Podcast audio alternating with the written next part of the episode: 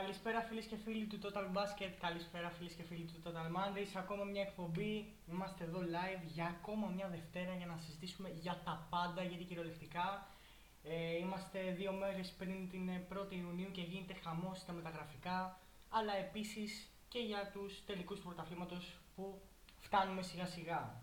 Είμαι εγώ live ο Άγγελος Παπα-Νικολάου και μαζί μας έχουμε όπως πάντα και τον πολύ αγαπημένο σας Βαγγέλη Γεντίκη. Καλησπέρα Βαγγέλη. Καλησπέρα, Άγγελε. Σήμερα, Βαγγέλη, έχουμε πάρα πολλά να πούμε. Από τα μεταγραφικά μέχρι και το τωρινό μάτσο του Ολυμπιακού που παίζει αυτή τη στιγμή που αγωνίζεται με τον ε, Προμηθέα. Ναι, η αλήθεια είναι ότι δεν έχει μπει Ιούνιος και οι μεταγραφές εξελίσσονται Πολύ και γρήγορα. έρχεται τώρα και η τελική για να, πούμε, για να έχουμε να πούμε ακόμα πιο πολλά πράγματα. Εννοείται αυτό, θα συμφωνήσω απόλυτα. Να κάνω μια παρένθεση. Ο Ολυμπιακός Προμηθέας στην τρίτη περίοδο 69-35 δείχνει ότι πάει να κάνει το πρώτο βήμα εν ώψη ε, και για τους άλλους δύο αγώνες και για να φτάσει στους τελικούς. Να πούμε ότι έχουμε live chats όσοι μας ακούν από το player του ράδιο στην κεντρική του totalbasket.gr με τίτλο Total Monday φορτσάρουν οι αιώνιοι για τους τελικούς, ανοιχνεύουν την αγορά, όλη η αλήθεια εδώ, όλη η αλήθεια εδώ γιατί θα πούμε και πράγματα και για τον Παναγιακό και για τον Ολυμπιακό για τις μεταγραφές. Ε, Είχαμε και τις προάλλες ένα fast break, στη στήλη fast break στο totalbasket.gr όπου σας ενημερώναμε ότι ο Παναθηναϊκός ε, ρίχνει ματιές σε γκάρτε που ε, ήταν τώρα στο Final Four που μας πέρασε. Οπότε να υπενθυμίσουμε ότι έχουμε το live chat και μπορείτε να μας κάνετε οποιαδήποτε ερώτηση θέλετε και θα απαντήσουμε εννοείται μαζί. Βαγγέλη, να αρχίσουμε από πού να αρχίσουμε. Είναι πάρα πολλά τα νέα. Νομίζω Ναι. ότι αξίζει να αρχίσουμε νομίζω από το στρατόπεδο του Παναθηναϊκού όπου έχουμε και τα πάνω κάτω τώρα τις τελευταίες ημέρες. Ε, να πούμε ότι ο Παναθηναϊκός έχει πάρει τον ε, Πάρις Λί. Αυτό είναι το μόνο σίγουρο, μια μεταγραφή η οποία θα ανακοινωθεί μάλλον όταν θα τελειώσουν οι τελικοί. Ενώ έκαμε μια παρένθεση εδώ, ότι πρόσφατα ένας ε, πολύ καλός παίκτης που έχει φέτος ε, αναδειχθεί πάρα πολύ, ε, ο Τσίμα Μονέκε μίλησε αποκλειστικά στο totalbasketball.gr και στο Βαγγέλη Γεντίκη. Βαγγέλη, δύο λόγια για, το, για τον Τσίμα Μονέκε, ο οποίος μίλησε για τον πρώην συμπαίχτη του, τον ε, Πάρις Λί. Ναι, ήταν ε, συμπαίκτες στο Γαλλικό Πρωτάθλημα στην Ορλεάνη τη σεζόν 2021 και είπε δύο λόγια για τον συμπαίκτη του. Μπορείτε να πείτε να δείτε αναλυτικά τι είπε στο totalbasket.gr Τον είπε, το χαρακτήρισε ηγέτη. Αυτό είναι κάτι που θα πρέπει να σταθούμε. Ο Παναθηναϊκός στον Άσο δεν έχει ηγέτη και για να το χαρακτήρισε και ένας συμπαίκτης του έτσι, ε, πιστεύω πως είναι μια πολύ καλή λύση για τον Παναθηναϊκό. Που το ξέραμε και από την αρχή βέβαια. Θα συμφωνήσω και εγώ. Για όσους δεν ξέρουν, ο Τσίμα Μονέκε ήταν συμπαίκτης με τον ε, Πάρις Λί στην ε, Ορλεάν, στην ε, Γαλλική Ορλεάν. Οπότε ε, μίλησε για ε, αυτόν και όπως είπε και ο Βαγγέλης, τον χαρακτήρισε ηγέτη. Λέει πάρα πολύ ενδιαφέρον ε, πράγματα για εκείνον. Μπορείτε να πάτε το διαβάσετε στο totalbasket.gr. Ε, να κλείσει και η παρένθεση που είχαμε για τον ε, Τσίμα Μονέκε. Ε, να πούμε λοιπόν ότι μ, ο Παναθηναϊκός τελευταία σίγουρα θα ενδιαφέρεται για πάρα πολλά ονόματα. Ε, πάρα πολλοί παίχτες θα είναι στη λίστα και στο μπλοκάκι του Αργύρη Πεδουλάκη που με συνεννόηση και με τον Γιώργο Βούβορα ή τον ε, Χρήστο Σερέλη θα συνεννοούνται για κάποια ονόματα εδώ. Ίσως να είναι λίγο πιο πάνω στη λίστα, κάποια άλλα ίσως να είναι λίγο πιο κάτω κτλ. Εννοείται αυτό. Ε, τελευταία πάντως να πούμε Ευαγγέλη ότι από αποκλειστική πληροφορία του totalbasket.gr έσκασε το όνομα του Δημήτρη Αγραβάνη στο, ε, στο μικροσκόπιο, έτσι. Ναι, έσκασε. Ε, Και έγινε ένας πανικός χωρίς λόγο. εντάξει, όπως ε, σ- σίγουρα όσοι θα έχουν διαβάσει και το άρθρο μέσα θα καταλαβαίνουν ότι, ότι το totalbasket.gr για ακόμη μια φορά ε, είπε αυτό που ισχύει και την αλήθεια. Έτσι, αυτό είναι το μόνο σίγουρο. Γιατί ε, για όσους δεν το διάβασαν θα έβαλαν εννοείται συμπεράσματα από μόνοι τους και είναι κάτι πάρα πολύ κακό αυτό. Ε, Νομίζω ότι αξίζει να πάτε να το διαβάσετε, να του ρίξετε μια ματιά. Επίσης, μέσα το άρθρο αναφέρει ότι ο Παναγενικό θα πάρει guard ε, ακόμα άλλον έναν και δεν θα μείνει με τον Paris Lee. Κάτι που ισχύει αυτό και βγήκε και μετά και στείλει fast break και είναι ε, πάρα πολύ σημαντικό να το εμπεδώσουμε όλοι. Ε, να πούμε ότι δεν σημαίνει πάντα, ποτέ δεν σημαίνει αυτό ότι όταν ένας παίκτης ε, τα έχει πει όμορφα ε, η ομάδα με τον παίχτη σε όμορφο κλίμα και δεν θα το χάλαγε να έρθει και στην ομάδα, δεν σημαίνει ότι θα έρθει 100%. Ε, εξάλλου την απόφαση αυτή θα την πάρουν ε, οι Αργύρης Πεδουλάκης και ο Γιώργος Βόβορας. Το γράφει και ξεκάθαρα στο άρθρο Βαγγέλη, που είναι και στο totalbasket.gr. Ε, ποτέ δεν υπόθηκε ότι επειδή ο Παναθηναϊκός τσεκάρει και έχει στην ε, λίστα του τον Έλληνα παίκτη, ότι θα, ε, θα αποκτηθεί. Οπότε αυτό... Σίγουρα ο Παναθηναϊκός θα έχει εκατοντάδες ονόματα στη λίστα του. Αυτό ακριβώς. Και ειδικά, και ειδικά που υπάρχουν και Έλληνες τώρα που θα ψάξει για Έλληνες παίκτες, είναι λογικό να έχει τον Αγραβάνη, ασχέτως το ό,τι έχει γίνει, να τον έχει στη λίστα. Εννοείται αυτό. Υπάρχει ένα παρελθόν... Δεν είπε... Ναι, mm-hmm. πες, πες. Υπάρχει ένα παρελθόν που δεν τα πηγαίνουν πολύ καλά οι δύο πλευρές, εννοείται, αλλά αυτή τη στιγμή ε, πάντα για επαγγελματικούς σκοπούς, πάντα ε, για επαγγελματικούς το ξανά επαναλαμβάνω. Ο Παναθηναϊκός μίλησε σε πολύ ήρεμο κλίμα με τον, ε, με τον ε, παίκτη τον, του Προμηθέα και απλά συζητήσαν δύο-τρία πραγματάκια. Ότι επιθυμεί ο Αγραβάνης, εντάξει, το λες και λογικό γιατί μπορεί να έχει άσχημο παρελθόν, αλλά από την άλλη δεν νομίζω να τον χάλαγε Βαγγέλη ένα βήμα παραπάνω στην, ε, στην καριέρα του. Σίγουρα δεν θα το χάλαγε. Και νομίζω ότι εντάξει. Ε, από εδώ και πέρα τώρα θα δούμε τι θα γίνει όσοι αυτή την περίπτωση. Ξαναλέμε, δεν σημαίνει ότι θα αποκτηθεί. Υπάρχουν άλλα 20 ονόματα, τυχαίο αριθμό λέω τώρα, στο μπλοκάκι είτε του Δημήτρη του Αργύρου Βοδουλάκη, είτε με τον Γιώργο Βόβαρα συνεννόηση. Οπότε δεν νομίζω ότι έπρεπε να έχει γίνει όλος αυτός ο δώρο τώρα και ειδικά ε, προς το site και στον ε, δημοσιογράφο που έβγαλε αυτή την είδηση ε, οπότε για να κλείσω γενικά το θέμα το τι έγινε, το όχι για το θέμα το γραβάνι, για το τι έγινε, θα ήθελα να πω ότι ε, όλοι ξέρουμε τι έχει καταφέρει ο καθένας, τι έχει καταφέρει το totalbasket.gr και εννοείται χαρακτηρισμοί προς το δημοσιογραφικό site totalbasket.gr ως account του Twitter δεν αρμόζει κανέναν ε, άνθρωπο πρώτα, πρώτα κύριο και δημοσιογράφο από την άλλη ε, για να μειώνει και να καταξιώνει τόσο πολύ το site. Το totalbasket.gr να θυμίσουμε και το ξέρουν όλοι και εσείς ακροατές και εσύ Βαγγέλη και εγώ και όλοι ότι έχει βγάλει εκατοντάδες αποκλειστικά και έχει πέσει μέσα πάρα πολλές φορές.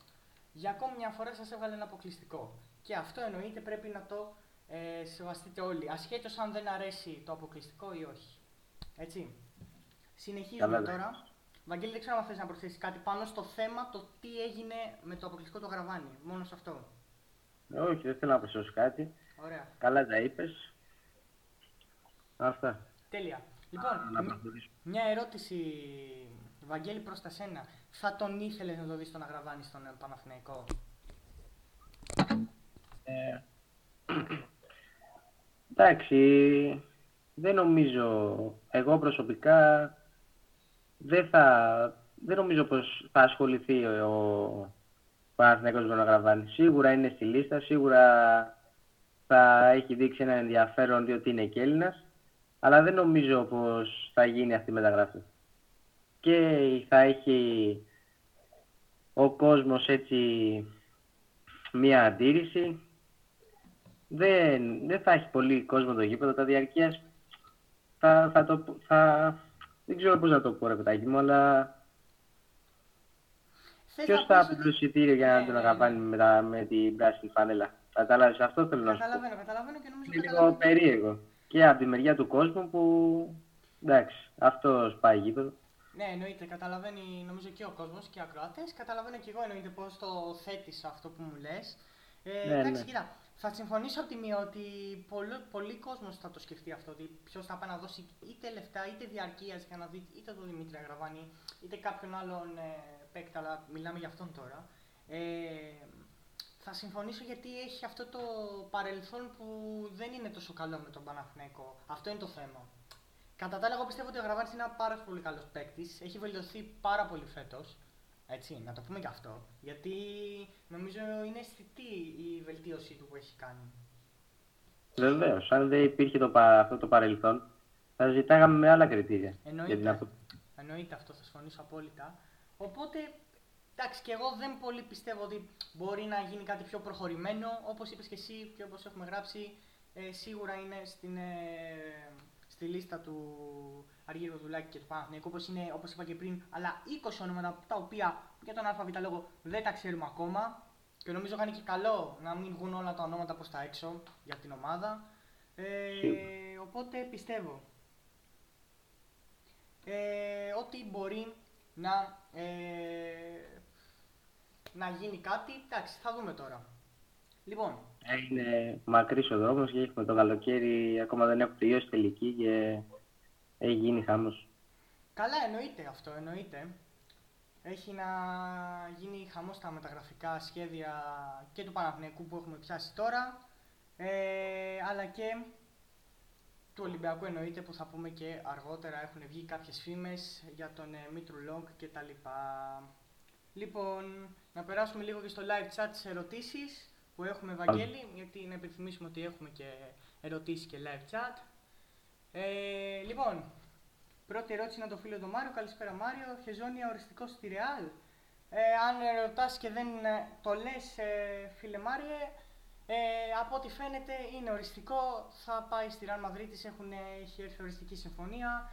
Ε, δεν περίμενε ουσιαστικά κάποια άλλη πρόταση. Είχαν βγει φήμες πάρα πολύ καιρό, τις είχε διαψεύσει ο ο Μάριο Χεζόνι, αλλά τελικά ε, από ό,τι φαίνεται έχουν συμφωνήσει και ο ίδιος θα βρεθεί στη Μαδρίτη για την επόμενη σεζόν. Καλή προσθήκη για την ε, Real πάντως, Βαγγέλη. Είναι μια προσθήκη με μέλλον. Ναι. Είναι μικρός για τη Ζώνια και... Ε, όπως αυτό που λέγαμε και στις προηγούμενες εκπομπές ότι η Real Madrid θα έχει πρόβλημα με τους πολλούς ε, παίκτες που είναι σε μεγάλη ηλικία. Τώρα κάνει μια μεταγραφή που δείχνει ότι σκέφτεται έτσι, το μέλλον. Σίγουρα. Και καλά κάνει. Εννοείται αυτό, εννοείται. Ε, από την άλλη, Χεζόνα βέβαια δεν περίμενε κάποια, ίσως μια πρόταση από τον Παναγενικό, άμα ερχόταν μετά τους τελικούς ή μέσα στο καλοκαίρι, δεν νομίζω ότι μπορεί να τα είχαν πει και δύο πλευρές, δεν ξέρω. Έτσι, ε. εκτίμηση κάνω.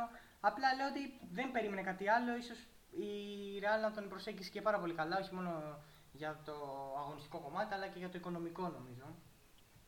Ε, σίγουρα. Εννοείται, εννοείται. Λοιπόν, συνεχίζουμε. Ε, για τις ερωτήσεις. Καλησπέρα φίλε πάνω, παιδιά. Ο Γραβάνης λέει θα είναι μια τέλεια προσθήκη. Ε, είπαμε και πριν ότι είναι στο ενδιαφέρει το Παναθηναϊκός, τώρα από εκεί πέρα τι θα γίνει στο μέλλον ε, κανείς δεν ξέρει. Εμείς είπαμε την άποψή μας πάνω στο θέμα, αλλά ε, ο Παναθηναϊκός τον έχει στο, στο μπλοκάκι του.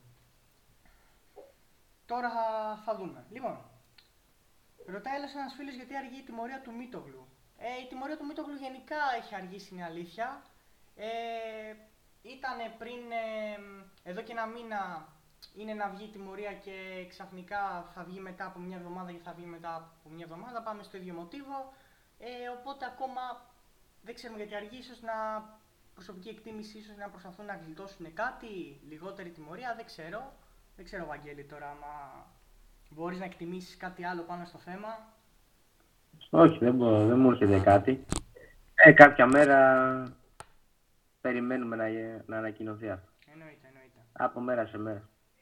Αυτό ακριβώς. Σίγουρα μέσα στον Ιούνιο θα πρέπει να ανακοινωθεί κιόλας, γιατί πρέπει να δει και ο Μίτογλου τι μέλλον θα έχει και πού θα πάει και πού θα βρίσκεται. Λοιπόν, συνεχίζουμε. Ο φίλος ο Κώστας. Καλησπέρα Κώστα. Είχατε πει για γκαρντ από Final Four που λήγει το συμβόλαιο και έμπειρο. Κοζέρ εννοείται; Ε, όχι, δεν είναι ο Κοζέρ. Τώρα παιδιά, ε, ο Παναθηναϊκός όπως ε, διαβάστηκε στη στήλη Fast Break ε, κοιτάει αυτό τον ε, γκαρντ, τον έμπειρο από ομάδα Final Four. Ε, νομίζω ότι πολλοί κόσμος, Βαγγέλη, ίσως έχει αρχίσει και ήδη ρωτάει κάποια ονόματα και κάποιοι το έχουν πετύχει. Είναι η αλήθεια. Σίγουρα. Το, το όνομα κτλ. Ε, εντάξει, ο Παναθηναϊκός πολλές περιπτώσεις δεν υπάρχουν από Final Four που να λύγει και το συμβόλαιο και να είναι και έμπειρος νομίζω. Οπότε νομίζω ότι καταλαβαίνετε όλοι πώς θα, πού πάει το θέμα.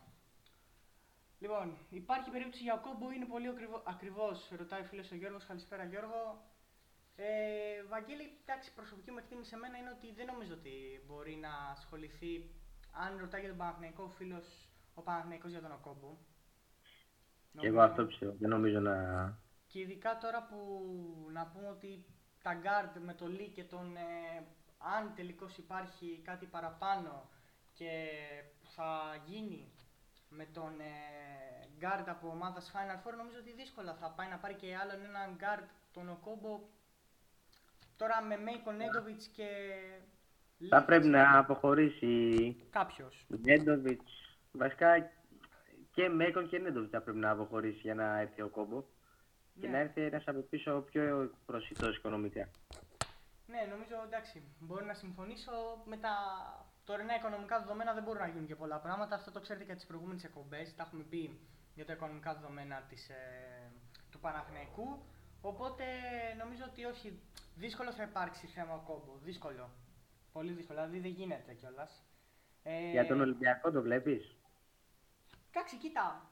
Σίγουρα ο Ολυμπιακός τώρα από τη στιγμή που ο Τάιλερ Ντόρσεϊ λύγει το συμβόλαιό του και ο Ολυμπιακός θέλει να το ανανώσει, αλλά τώρα δεν, ε, δεν έχουν μπει στις τελικές ευθείες, στις τελικές υπογραφές. Ε, ίσως ακόμα να, να το συζητάνε, δεν ξέρουμε κάτι παραπάνω. Ε, θα μπορούσε να ήταν όμως μια καλή περίπτωση ο κόμπο για τον Ολυμπιακό, πιστεύω. Δηλαδή ταιριάζει στο στυλ. Και, και για πρώτος θα μπορούσε. Αν ας πούμε έφευγε ο Ντόρση και από πίσω έπαιρνε κάποιον άλλον. Εσύ τι λες; Ναι, η αλήθεια είναι ότι ταιριάζει. Τώρα, άμα φύγει ο Τάλιντ Ντόρση και έρθει ο Κόμπο, είναι μεγάλη αναβάθμιση. Και είναι και διαφορετικά χρήματα. Είναι... Ναι, εντάξει, εννοείται. 200 αλλά... Είναι παραπάνω πιο πολλά, 100%.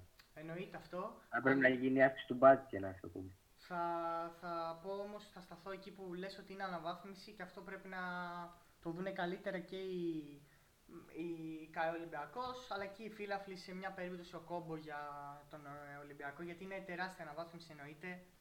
Ε, αυτό. Λοιπόν, συνεχίζουμε σε ερωτήσεις, Βαγγέλη, γιατί έχουμε και αρκετές ε, ήδη.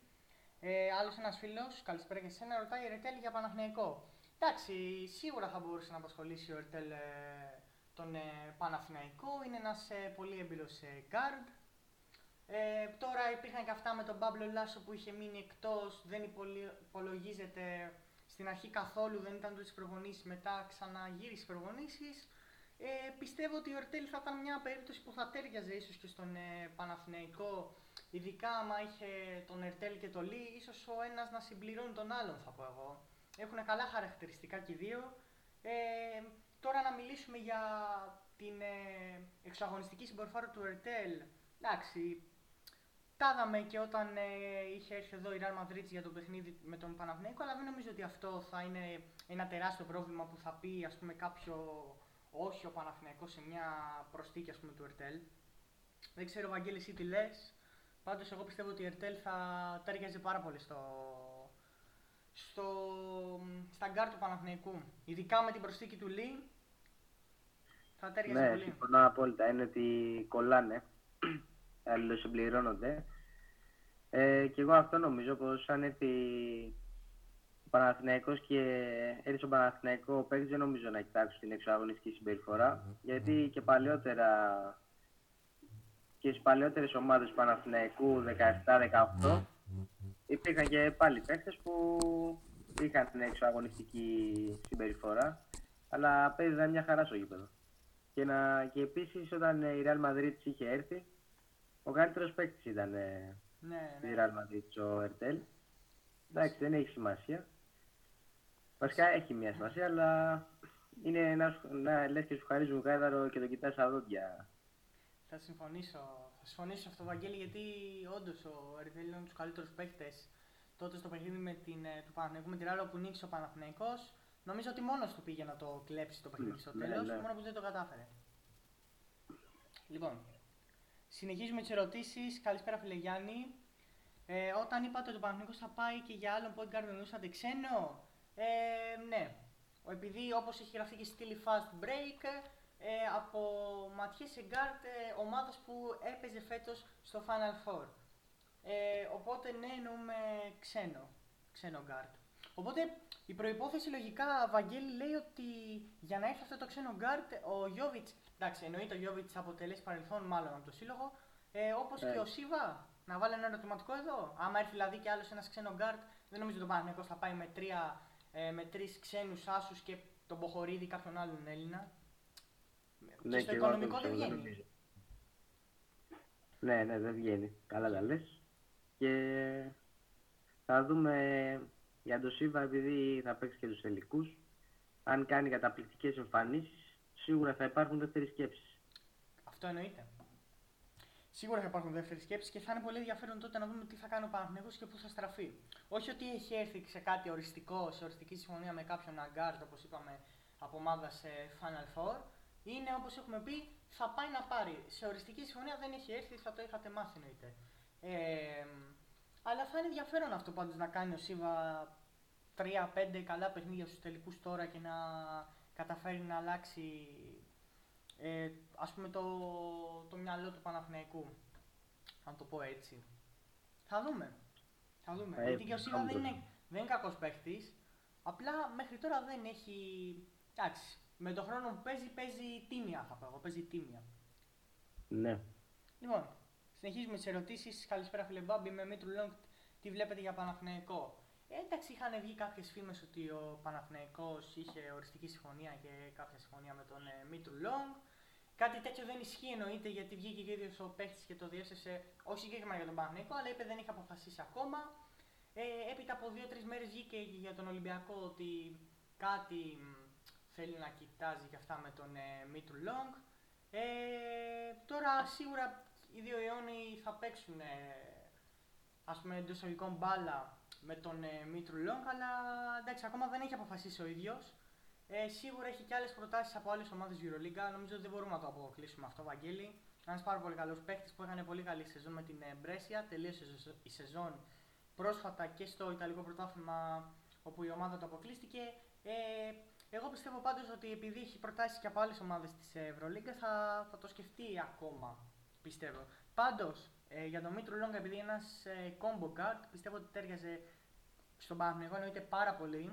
Γιατί από ό,τι βλέπω εδώ η ερώτηση είναι για Παναθηναϊκό του φίλου του Μπάμπη. Παρ' όλα αυτά και στον Ολυμπιακό δεν θα έλεγα όχι. Πιστεύω ότι μπορεί να ταιριάξει. Αν όμως βέβαια μείνει ο Ντόρσεϊ, εκεί προσωπική μου εκτίμηση πάντα λίγο δύσκολο. Όμως από την άλλη, εάν φύγει ένας Μήτρου Λόγκ, πιστεύω είναι κατάλληλος.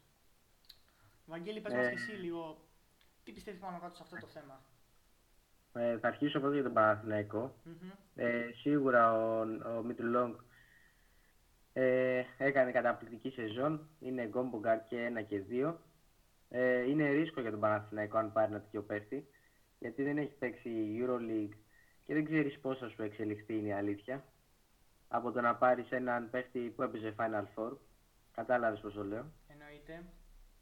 Ε, από την άλλη για τον Ολυμπιακό, αν, έρθει ο, αν φύγει ο Ντόρσεϊ και έρθει ο Μίτρου Λόγκ για, για, να, το, για να τον αντικαταστήσει, ε, δεν δε θα είναι πολύ καλή επιλογή.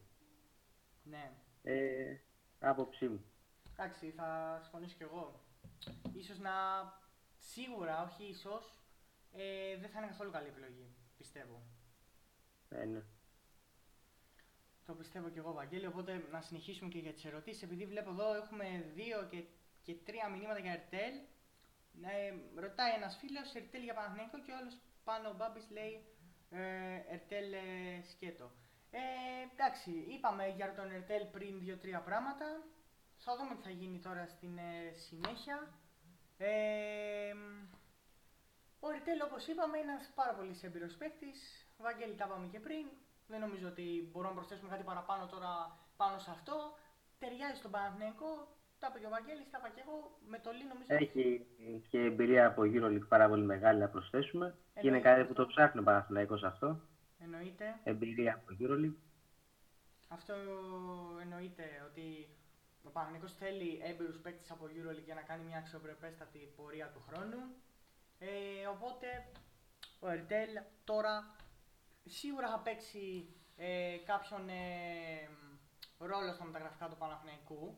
Θα δούμε. Είναι και στη λίστα, σίγουρα πολλοί παίκτες θα είναι. Θα δούμε τι θα γίνει με τον Ερτέλ. Λοιπόν, Ακόμα μια ερώτηση, Βαγγέλη. Υπάρχει κάτι για αλλαγή διευθυνσίας στον Παναθηναϊκό; Αυτή τη στιγμή όχι, ξεκάθαρα όχι. Ε, δεν υπάρχει κάτι καινούριο. Ε, δεν έχει γίνει κάποια άλλη συζήτηση περαιτέρω από κάτι πολύ πολύ μικρές φήμες που είχαν βγει πριν από έναν, ενάμιση μήνα, ίσως και δύο.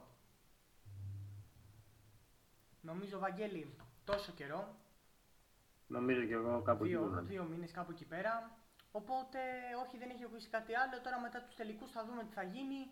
Μέσα στον Ιούνιο, ίσως αρχές Ιουλίου εκεί πέρα, που θα γίνει και επίσημα το ΆΚΑ, θα οριστικοποιηθεί ε, για τον ε, Παναθηναϊκό. Ίσως μέσα εκεί πέρα να δούμε τι μπορεί να γίνει, αν αλλάξει κάτι, ποιος θα το αλλάξει, ποιος θα έρθει, ποιος θα φύγει, αν θα φύγει. Οπότε έχουμε και αυτό και ιδιοκτησιακό ε, για το, εκτός από τα, με τις μεταγραφές έχουμε και για το ιδιοκτησιακό το καλοκαίρι του Παναθηναϊκού.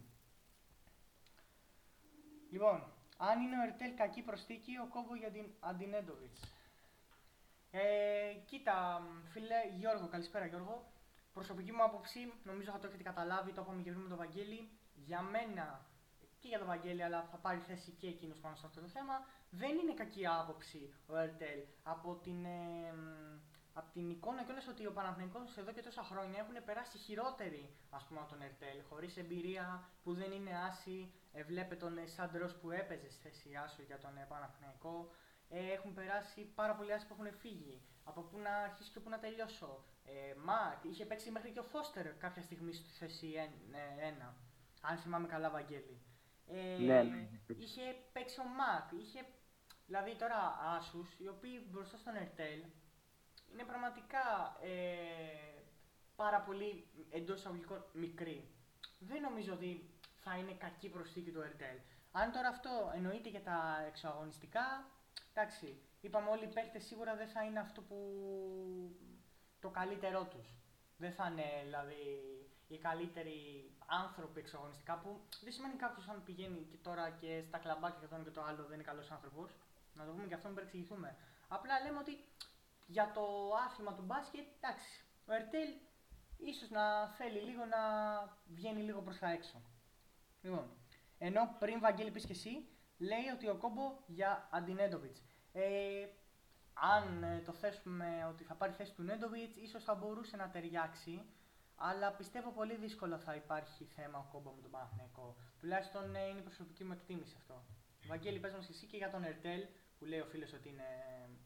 Η άποψή του λέει ότι είναι κακή προσήκη και για την, ε, ο κόμπο για την Έντοβιτς. Ωραία, ξεκινήσουμε από Ερτέλ.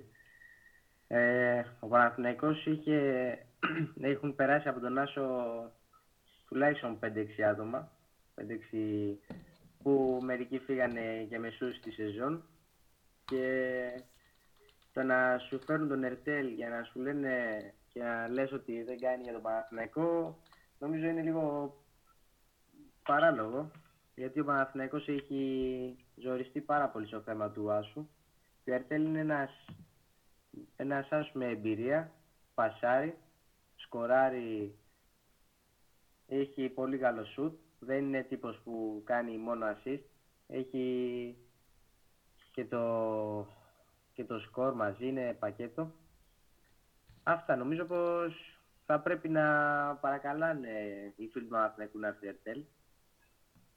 Εκτός αν ακουστεί κάποιο, κάποιο άλλο όνομα που ναι, είναι καλύτερο. Τώρα δεν ξέρω. Είναι πολύ νωρίς ακόμα. Ναι, είναι καλύτερο να προσθέσω κιόλας Βαγγέλη, συγγνώμη που σε διακόπτω, ή να ταιριάζει καλύτερα στη φιλοσοφία που θέλει να φτιάξει ο Παναθηνικό με τον Αργύρι Πεδουλάκη και τον Γιώργο Βόβορα. Ναι, μπορεί να βρει πολύ πιο κατάλληλο στο... για το Ρώστερ. Μην προδικάζουμε ότι θα πάρουν τον Εφτέλ. Δεν έχει. Ναι, εννοείται. Δεν έχει τίποτα ακόμα. Εννοείται. Ε, και να πάμε και για τον Οκόμπο. Σίγουρα θα ήταν μια αναβάθμιση ο, ο Κόμπο Γιάννετοβιτς, αλλά πάρα πολύ δύσκολο. Αν δεν αλλάξει τα οικονομικά δεδομένα, δεν νομίζω να μπορεί να έρθει ένας ο Κόμπο. Σίγουρα και νομίζω γενικά δεν... και να αλλάξει, δεν ξέρω αν θα πάνε σε θέμα κόμπου. Δεν ξέρω, προσωπική μου εκτίμηση πάντα αυτή, έτσι. Δεν ε, λέμε κάτι που ξέρουμε. Ναι, ε, δεν ξέρω, θα δεις. Λοιπόν, ε, συνεχίζουμε τι ερωτήσεις γιατί είναι και πολλές. Ε, λέει ο φίλος ο Γιάννης Άντρο θα φύγει γιατί είδαμε ότι αρπάχτηκε και με το Βόβορα. Να ξεκαθαρίσουμε, επειδή το είπε ε, και ο ε, Γιώργος Βόβορας δεν, έγινε, δεν αρπάχτηκε με τον Γιώργο Βόβορα, αρπάχτηκε λόγω της άμυνας που εκείνη τη στιγμή δεν μπορούσε να τα απεξέλθει. Έτσι δεν είναι, Ευαγγέλη; Ναι, όπως είπε και στη δηλώση που έκανε μετά τον αγώνα, επειδή ρωτήθηκε από έναν δημοσιογράφο, απάντησε ότι τα είχε με τον εαυτό του ο Ρος και γι' αυτό πήγε εκεί πέρα, σηκώθηκε και πήγε εκεί. Δεν, δεν υπάρχει ένα θέμα με τον προπονητή και με τον Βόβορα. Α, θέμα, εννοείται. Ε... Απλά είναι το εγώ του πέφτει όταν του βάλε ο Μούντι που ήταν σε καταπληκτική βραδιά που θα μιλήσουμε για τον αγώνα με τη Λάρισα. Mm-hmm. Ε, του βάλε 29 πόντους και πολλά καλάθια μπροστά του. Ε, σίγουρα θα είπε κάτι δεν πάει σωστά. Και δεν πάει σωστά με τον εαυτό του. Δεν υπάρχει ε, ναι. θέμα με τον ε, Γιώργο Βόβορα και τον Σαντρός. Τώρα για το αν θα φύγει στο τέλος της σεζόν, όπως έχουμε πει και σε πολλές εκπομπές, ε, η άποψή μου πάνω σε αυτό το θέμα και δεν ξέρετε καλά όσοι μας ακούτε γενικά είναι ότι ο Σάντρος πρέπει να φύγει για τον Παναθηναϊκό αφού δεν θα πάρει και δύσκολα θα πάρει το ελληνικό διαβατήριο. Το μόνο θέμα που υπάρχει όπως είχαμε πει και στην προηγούμενη εκπομπή είναι το ban που έχει φάει από την ε, FIBA που μάλλον θα μπορέσει να βρεθεί λύση, ίσως να βρεθεί κάποια λύση και να μπορέσει να φύγει για τον Παναθηναϊκό. Πιστεύω ότι θα ελευθερώνει πολύ τη θέση 3 και ο Παναθηναϊκός θα μπορεί να κάνει μια αξιοπρεπέστατη κίνηση σε αυτή τη θέση.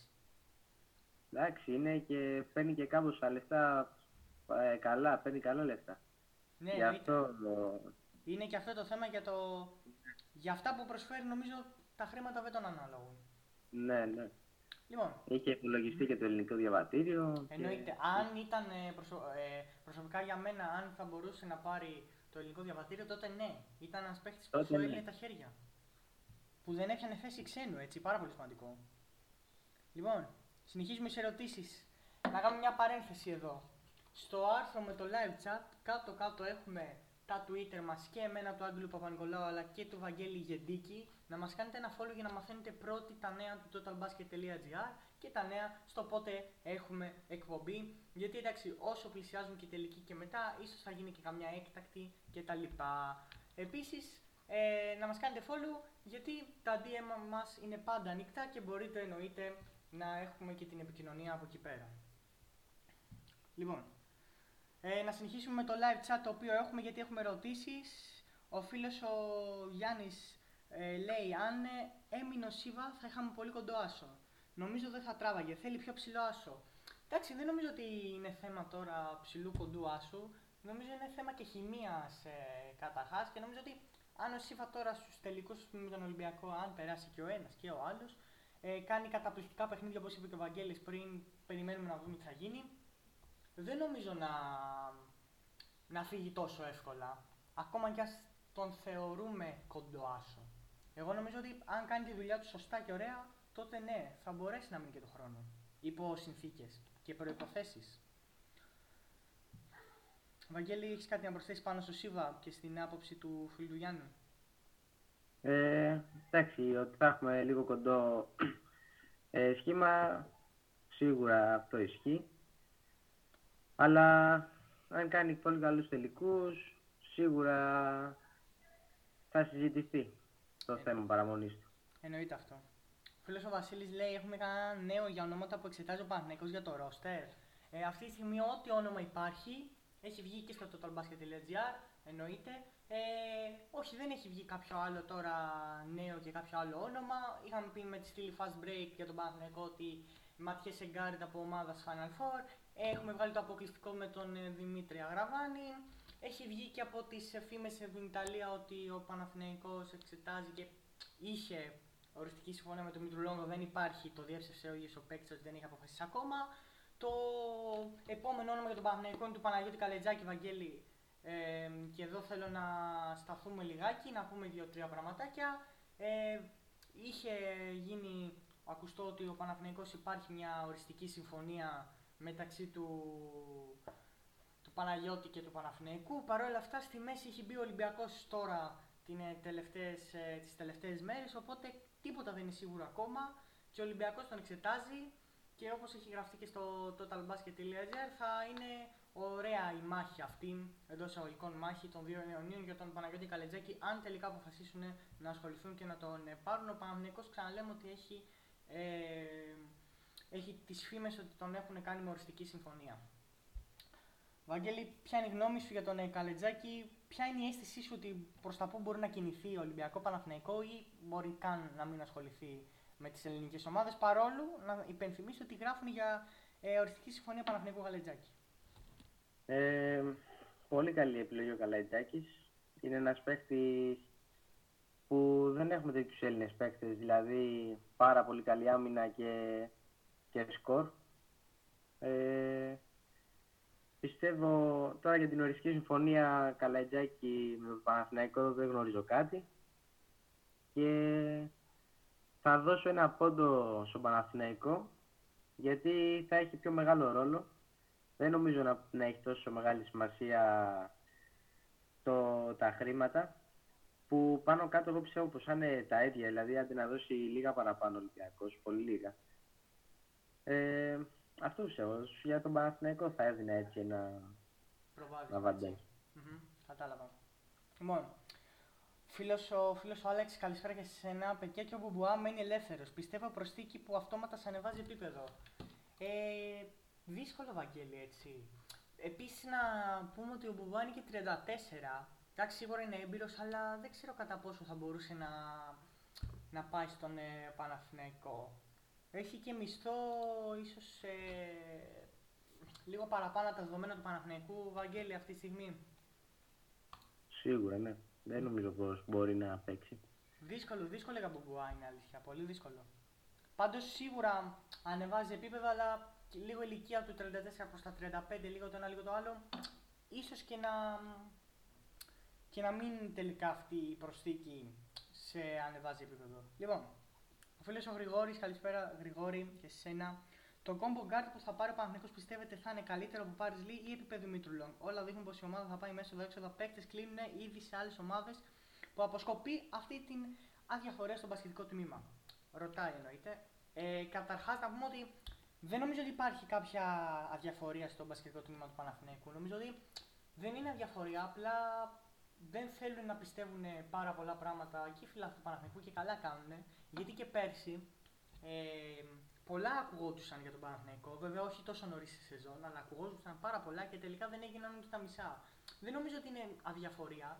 σω απλά περιμένουν να βγει κάτι οριστικό. Κάποια ενημέρωση από την ΚαΕ, κάποια ενημέρωση η οποία να είναι οριστική. Πιστεύω. Όσον αφορά τώρα για τα έσοδα-έξοδα, ε, σίγουρα δεν θα πάει με έσοδα-έξοδα γιατί Εάν πήγαινε με έσοδα-έξοδα ο Παναθηναϊκός δεν θα είχε κλείσει τον ε, Πάρες Λί, γιατί που ξέρει τι έσοδα και τι έξοδα θα έχει του χρόνου. Ε, οπότε δεν νομίζω ότι η ομάδα θα πάει με έσοδα-έξοδα. Απλά θα πάει με ένα πιο ικανοποιητικό budget από ό,τι είχε φέτος. Έτσι όλα δείχνουν μέχρι στιγμής και αυτό παίζει πολύ σημαντικό ρόλο το ΆΚΑ.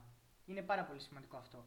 Επίσης, για τον guard που θα πάρει ο Παναθηναϊκός δεν είναι σίγουρο ότι θα πάρει κόμπο. Το έχεις βάλει και σε παρένθεση ε, το κόμπο. Απλά να πούμε δεν είναι σίγουρο ότι θα πάρει κόμπο. Τώρα, αν είναι καλύτερος από του Λί ή επίπεδου Μητρουλών, ε, αυτό ακριβώς δεν μπορούμε να το γνωρίζουμε. Ο Παναθηναϊκός μπορεί να πάρει ας πούμε, τυχαία τα ονόματα, ας πούμε, επειδή τα έχετε αναφέρει κι εσείς. Το Long που θα είναι ουσιαστικά Long, Combo Guard, μπορεί να πάρει τον Ερτέλ που σίγουρα είναι ένα επίπεδο πάνω από το Λί και ε, δεν είναι επίπεδο Long. Έδωσαν δύο τυχαία ονόματα που τα έχουμε αναφέρει και στην εκπομπή σήμερα. Ε, οπότε πιστεύω ανάλογα με την κίνηση του Παναθηναϊκού και πού θα χρειαστεί περισσότερο ε, ενίσχυσης να πάρει ένα combo guard ή ένα guard, όπως έχουμε γράψει όμως και στη fast break, κοιτάει, ρίχνει ματιές σε guard από ομάδα του Final Four, ε, οπότε πιστεύω ότι αν γίνει αυτή η προσθήκη θα είναι ελαφ, ελαφρώς ή περισσότερο καλύτερος του Λί. Βαγγέλη, εσύ να απαντήσεις και εσύ και να μας πεις τη γνώμη σου στους φίλους ακροατές αλλά και στον ε, φίλο τον Γρηγόρη. Ε, ε, συμφωνώ με αυτό που είπες από το ιδιοκτησιακό να αρχίσω ότι δεν νομίζω πως θα πάμε έσοδα-έξοδα, όπως είπες και εσύ. Και τώρα για καλύτερο Αποτολή, εντάξει, θα δείξει ακόμα γιατί έχει, έχουμε το καλοκαίρι, θα έρθουν και άλλες περιπτώσεις σίγουρα, θα μάθουμε. Ε, είναι νωρίς ακόμα για να δούμε αν θα πάρουμε καλύτερο του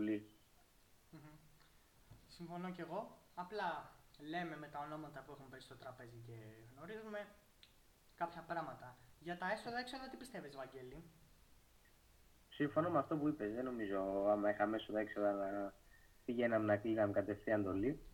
Πιστεύω ότι θα κινηθούμε με ένα λίγο αυξημένο budget από φέτος. Mm-hmm. Αλλά περιορισμένο πάντα. Εννοείται. Με, νομίζω ότι ο Παναγενικό πρέπει να, να φτιάξει ένα budget και με έμπειρου παίκτες από την Ευρωλίκα για να κάνει μια αξιοπρεπές πορεία. Λοιπόν, λέει ο φίλο ο Γιώργος, νομίζω πριν είχε πει για την κακή προσθήκη του Ερτέλ, λέει κακή προσθήκη όχι βάση αξίας. Δεν ταιριάζει με Μέικον, Νέντο και είναι αδύναμο στην άμυνα.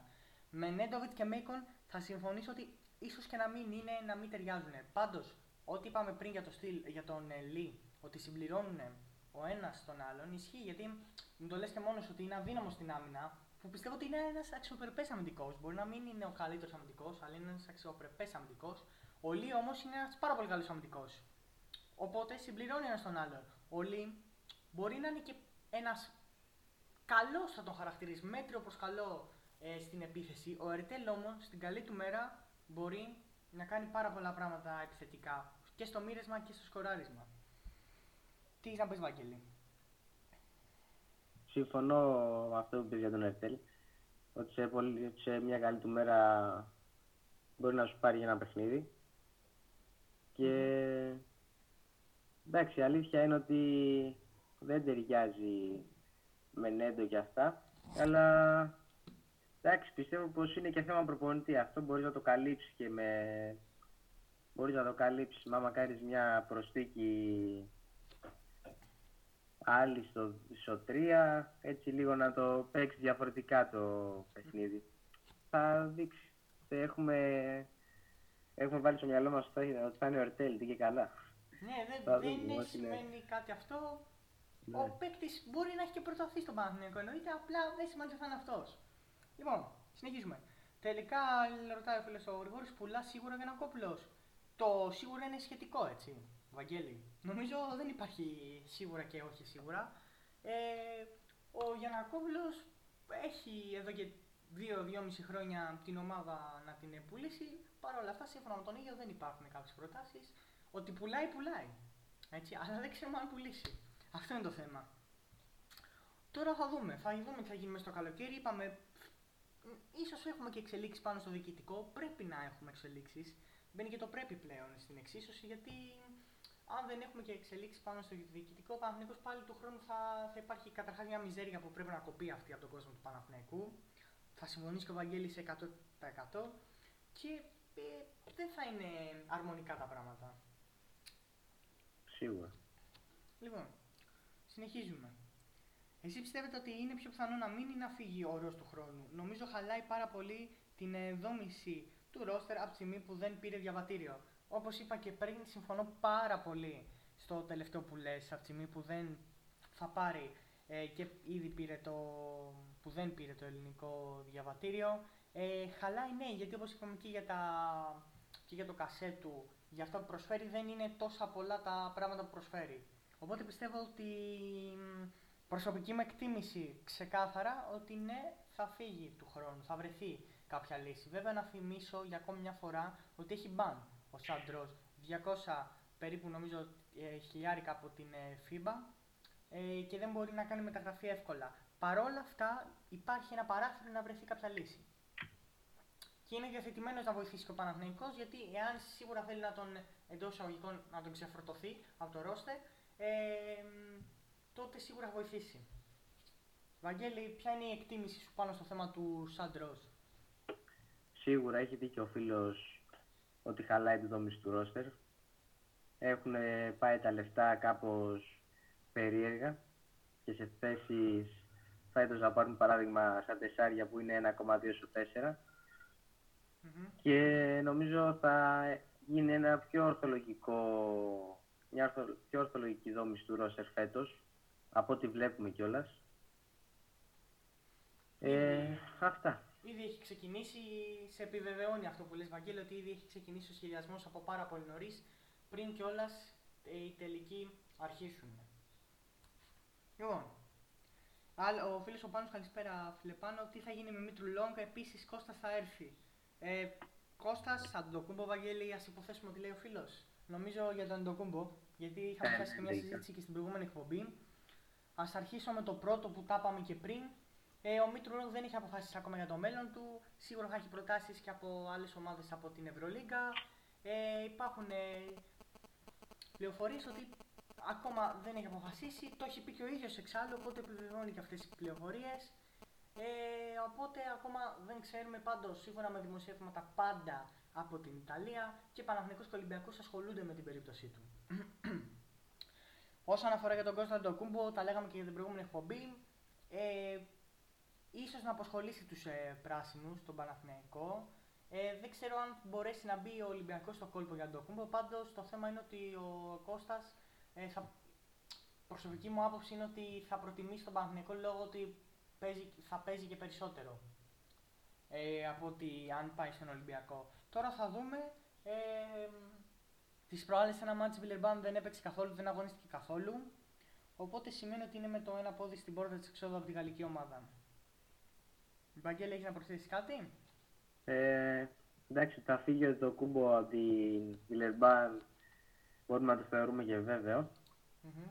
Δεν παίζει καθόλου. Πήγε και ο Γιάννης να το δει και δεν έπαιξε καθόλου. Ναι, αυτό ακριβώς. Κρίμα. Ε, Τώρα ότι θα έρθει στο Παναθηναϊκό δεν είναι δεδομένο ή σε κάποια άλλη ελληνική ομάδα. Καλά, εννοείται, απλά συζήτηση. Εγώ πιστεύω πως, πως ένα, ένας πιθανός σταθμός για τον, για τον Κώστα είναι ο Παναθηναϊκός, δηλαδή ότι θα του δοθεί και χρόνος πίσω από τον Βαγιάννη, που θα είναι δεύτερος, mm-hmm. και θα παίζει και EuroLeague. Ε, αυτά.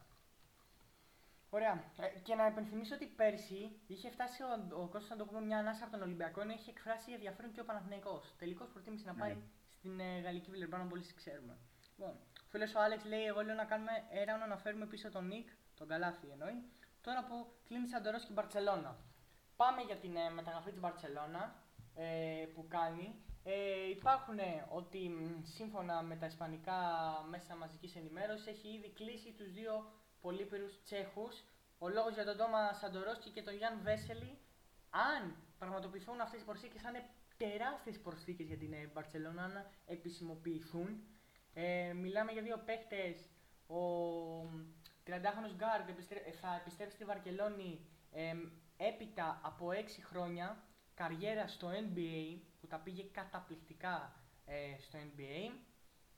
Ε, ενώ αν τελικά και ο Βέσελη πάει στην Ισπανία, μετά από 8 ολόκληρα χρόνια θα φύγει για τη Φενέρη και θα βρεθεί στην Παρσελώνα.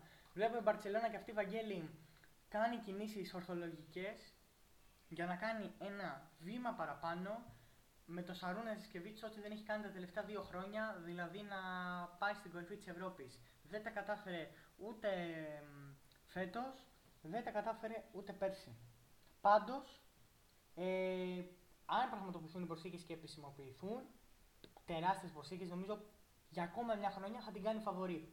Αλλά στα χαρτιά όλοι μπορεί να είναι φαβορή, έτσι, Βαγγέλη. Ναι, έχουν δαπανιστεί, έχει δαπανίσει τα χρήματα η Μπαρσελόνα που και δεν έχει πάρει γύρω Είναι λίγο περίεργο. Εννοείται. Λοιπόν, Εντάξει, σίγουρα πολύ καλές προσθήκες. Εντάξει, τώρα μιλάμε για δύο μεγάλους παίκτες. Ε, ναι και τον Βέσελη, παρόλο που εντάξει, έχει πάει σε μια ηλικία, αλλά είναι τεράστιος παίκτης, αλλά και το Σαντορόση που θα επιστρέψει στην ε, Ισπανία. Λοιπόν, συνεχίζουμε. Ο φίλος ο Γιάννης ρωτάει Καλάθης που θα πάει; Ο Καλάθης από την άλλη, ε, αφού από ό,τι φαίνεται δεν πολύ υπολογίζεται από την ε, Μπαρσελόνα, έχοντας πάρα πολλά γκαρντ. Ε, έκανε πρόταση στον Καλάθι Φενέρμπαχτσε και όπως είπαμε, Βαγγέλη και φίλοι ακροατές του Total Monday, και στην προηγούμενη εκπομπή της Δευτέρας ε, είχα πει ότι ο Δημήτρης ε, Ιτούδης στη Φενέρ θα ήθελε να πάρει κάποιον Έλληνα και είχαμε πει το όνομα του Νίκα Λάθη. Και όντως η Φενέρ κάνει πρώτα στον Νίκα Λάθη και σίγουρα ε, κάτι αυτό μεσολάβησε και ο, ε, ο Δημήτρης Ιτούδης για να γίνει και αυτή η πρόταση. Ε, έχει συμβόλαιο να, να πούμε όμως με την Παρσελόνα μέχρι το 2023.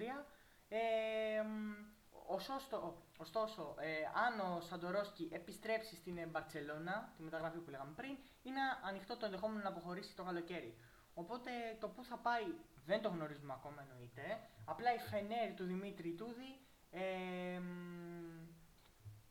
που θα είναι προμονητής ο Δημήτρης Τιτούδης, δεν έχει ανακοινωθεί επίσημο, αλλά θα είναι, ε, έχει προσεγγίσει τον ε, Νίκ Καλάφη. Εγώ πιστεύω, Βαγγέλη, γιατί το είπα και στην προηγούμενη εκπομπή, ότι ο Καλάφης θα βρει την ηθάκη του στη Φενέρ. Γιατί στην Παρσελόνα δεν τα κατάφερε. Ναι, και εγώ αυτό πιστεύω πως είναι φαβορή για τη Φενέρ. Mm-hmm. Ε, αυτά. Θα δούμε τώρα πού θα χτίσει τελικά. Συνεχίζουμε στο live chat και στις ερωτήσεις σας που μας κάνετε. Να υπενθυμίσουμε σε όσους μπήκαν και τώρα στο, στο απόψινό Total Monday ότι στην κεντρική του totalbasket.gr έχουμε το, ε, το άρθρο και το live chat εκεί πέρα που μας κάνετε οποιαδήποτε ερώτηση και σας απαντάμε. Ενώ να θυμίσουμε ότι στο ίδιο άρθρο είναι κάτω-κάτω το Twitter και εμένα αλλά και το Βαγγέλη να μας κάνετε ένα follow για να μαθαίνετε πρώτοι όλα τα νέα του totalbasket.gr αλλά και το πότε θα έχουμε εκπομπές και τις έκτακτες που θα ακολουθήσουν και μέσα στο καλοκαίρι. Λοιπόν, συνεχίζω. Ο φίλος ο Βασίλης λέει: Πιστεύετε ο Μήτρου-Λονγκ θα είναι μια καλή λύση για τον Παναθηναϊκό δεδομένου ότι έχει και ελληνικό διαβατήριο; Επίσης, πόσες πιθανότητες δίνετε να κλείσει τον Παναθηναϊκό Μήτρου-Λονγκ; Να ξεκινήσω με τον τελευταίο Βαγγέλη, αν μου το επιτρέπεις. Να πω ναι. ότι δεν γίνεται να μιλάμε με πιθανότητες στο μπάσκετ. Ε, δεν νομίζω ότι θα δώσω κάποια πιθανότητα αυτή τη στιγμή εδώ πέρα live στην εκπομπή. Ε, ο Μήτρου-Λονγκ έχει πει και ο ίδιος ότι δεν έχει αποφασίσει ακόμα για το μέλλον του. Οπότε κανείς δεν ξέρει ακόμα τι μπορεί να κάνει. Τώρα, αν πιστεύω ότι είναι καλή λύση για τον Παναθηναϊκό, είναι καλή λύση γιατί είναι ένας combo guard. Επίσης, έχει και το ελληνικό διαβατήριο, όπως ε, πολύ σωστά ανέφερες και εσύ. Ε, απλά πιστεύω, αναλόγως με τον, ε, με τον άσο που θα αποκτηθεί από τον Παναθηναϊκό, άσο Final Four ε, ομάδας, και Νέντοβιτς και Μέικον και Μίτρου Λόγκ και το Λί, δεν ξέρω, κάτι δεν μου κολλάει εκεί πέρα. Νομίζω ότι ίσως υπερβαίνει και το budget. Εκτός άμα υπάρχει κάτι που δεν γνωρίζουμε, αν ο Παναθηναϊκός του χρόνου θα, είναι, θα έχει πολύ διαφορετικό οικονομικό budget. Παρ' όλα αυτά, κάτι δεν μου κολλάει. Καλή λύση θα ήταν, αλλά τώρα δεν ξέρω κατά πόσο ε, θα μπορεί να έρθει στον Παναθηναϊκό. Βαγγέλη. Για τις πιθανότητες να συμφωνήσω εγώ με αυτό που είπες. Mm-hmm. Δεν ξέρουμε ακόμα και σίγουρα θα ήταν με μια καλή προσθήκη. Αλλά εγώ έχω πει πως είναι και ρίσκο παράλληλα γιατί δεν ξέρουμε ότι θα πιάσει. Δεν έχει παίξει ξανά στην Ευρωλίγα. Έκανε αυτή την πάρα πολύ καλή σεζόν στην Ιταλία. Αλλά μην το δένουμε κόμπο ότι θα έρθει εδώ στην Ελλάδα και στη Euroleague και στη, και, ναι, και στη Euroleague και θα είναι πάρα πολύ καλός. Μην το δένουμε κόμπο. Εννοείται αυτό το έχουμε δει ακόμα με καλύτερους παίκτες. Θα πω. Ναι. Λοιπόν, ο φίλος ο Άλεξ λέει και για Μήτρογλου, παιδιά, υπάρχει καμιά εξέλιξη με την τιμωρία. Αν είναι μικρή, λέτε να απασχολήσει. Ε, καμιά εξέλιξη για τιμωρία το είπαμε και πριν ότι έχει αργήσει η αλήθεια, αλλά μέσα στον Ιούνιο θα, θα μαθευτεί, θα ανακοινωθεί η τιμωρία. Γιατί επίσης ε, πρέπει και ο Μήτογλου αλλά και οι υπόλοιποι σύλλογοι που θα ενδιαφέρονται και κυρίως στην Αρμάνη που ακόμα δεν έχει μείνει τυπικά ελεύθερος ε, θα πρέπει να ξέρουν ποια είναι η τιμωρία του και τι θα γίνει με το μέλλον του. Τώρα για το αν ε, είναι η τιμωρία μικρή να απασχολήσει, εγώ πιστεύω ότι αν είναι μικρή, ίσως δύσκολο να απασχολήσει κιόλας. Δεν ξέρω. Αναλόγως στο πόσο μικρή. Δύσκολο να είναι μικρή.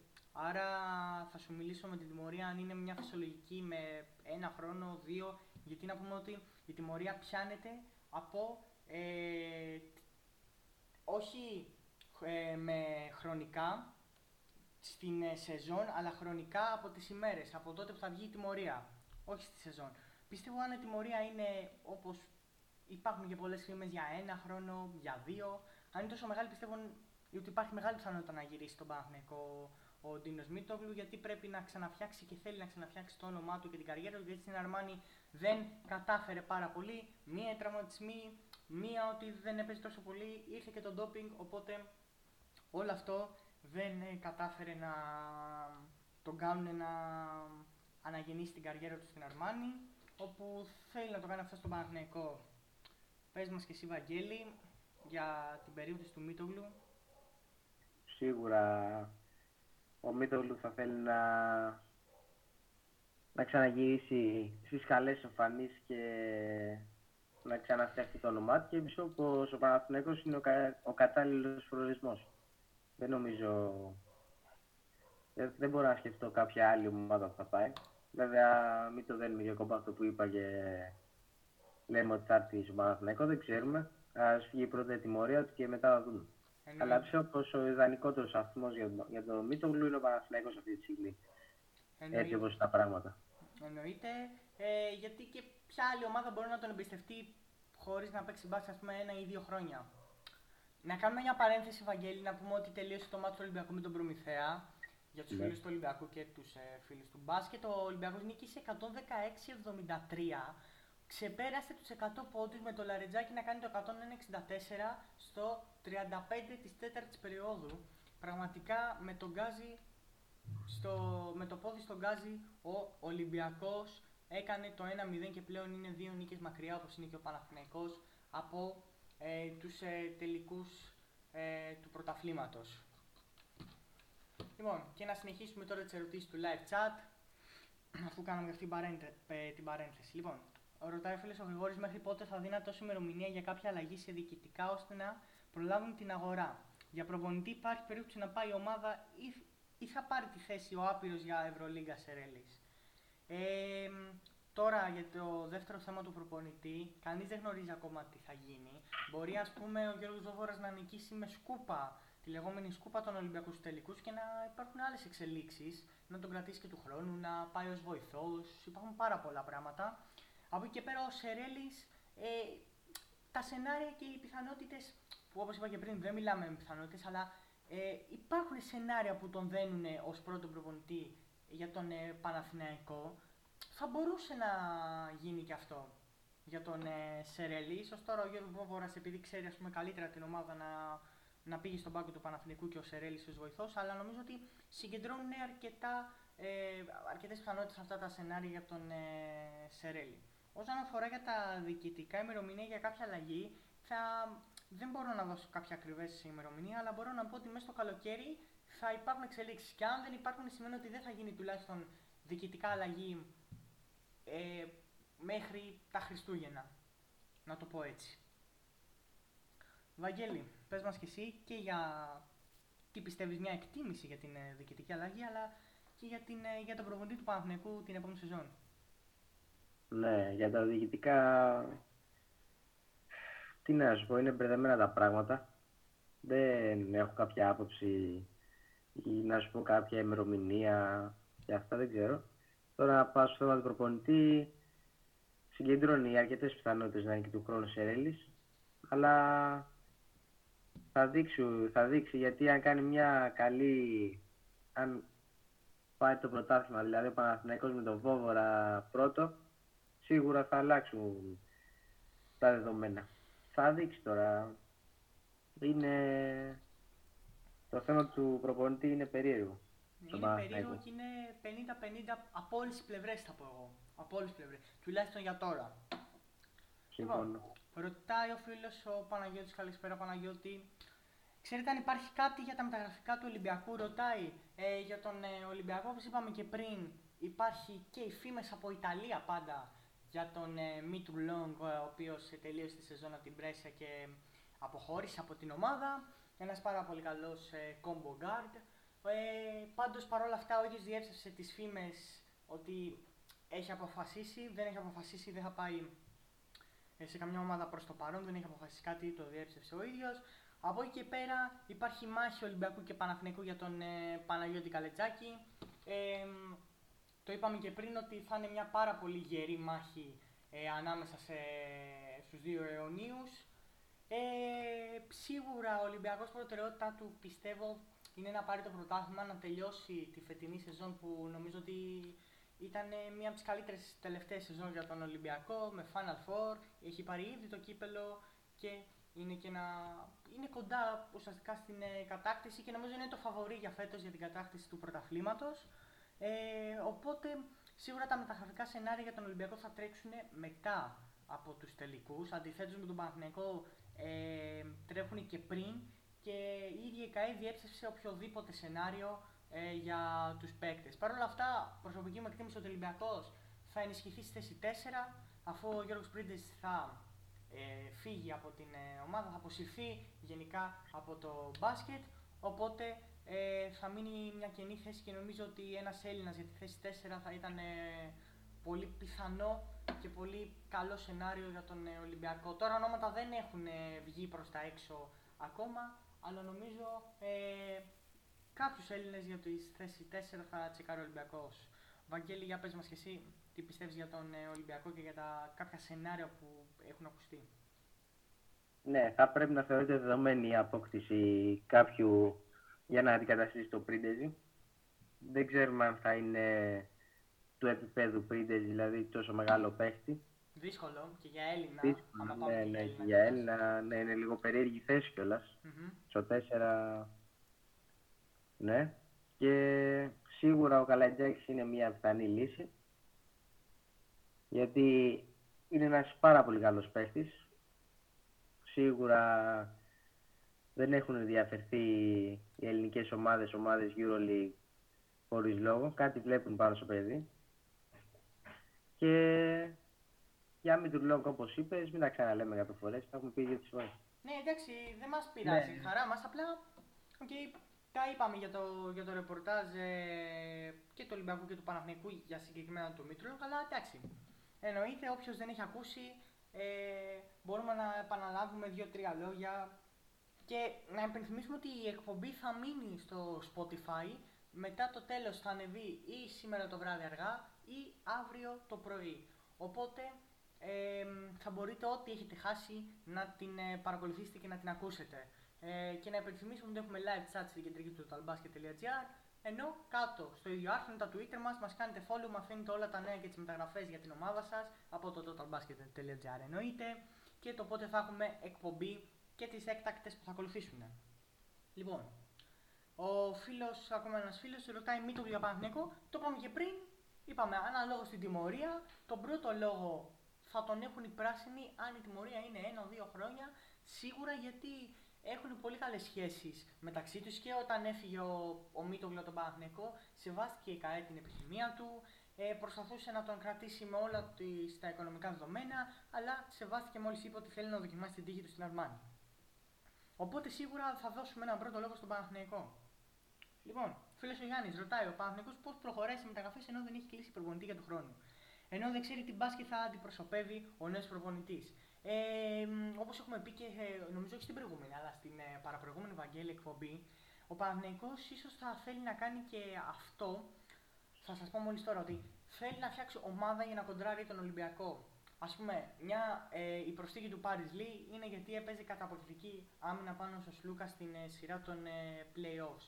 Νομίζω ότι ο Αργύρης Πεδουλάκης ξέρει πολύ καλά τι χρειάζεται ο Παναθηναϊκός για να χτυπήσει του χρόνου το πρωτάθλημα και να κάνει για μια αξιοπρεπέστατη πορεία στην Ευρώπη. Ε, αν δεν έχει κλείσει ήδη ο προπονητής ή αν δεν είναι ήδη στον ε, σύλλογο, νομίζω ότι ε, τα κλειδιά τα έχει ξεκάθαρα ο γιατί και ο Δημήτρης Γιανακόπουλος τον εμπιστεύεται πάρα πολύ ε, από από το 2012 και παλιά. Οπότε είναι αυτός ο λόγος ότι ο Παναθηναϊκός κλείνει παίχτες. Έναν έχει κλείσει εννοείται μέχρι τώρα και ότι κινείται μεταγραφικά. Βαγγέλη, κάτι να προσθέσεις; Ναι, η αλήθεια είναι ότι ο Παναθηναϊκός κινείται μεταγραφικά, έκλεισε εντολή. Mm-hmm. Κινείται ο Πεδουλάκης λίγο πιο μυστικά βλέπουμε που μπορεί να, ο Πεδουλάκης να ξέρει ποιος είναι ο επόμενος προπονητής. Μπορεί να έχει έρθει σε κάποια επαφή Μπορεί να ξέρει ότι θα μείνει ο Βόμορα, μπορεί να ξέρει ότι θα είναι ο Σερέλης. Ε, μπορεί να γνωρίζει τέλος πάντων ο άνθρωπος που θα οδηγάει την ομάδα του χρόνου. Οπότε θα δείξει. Εννοείται αυτό. Εννοείται.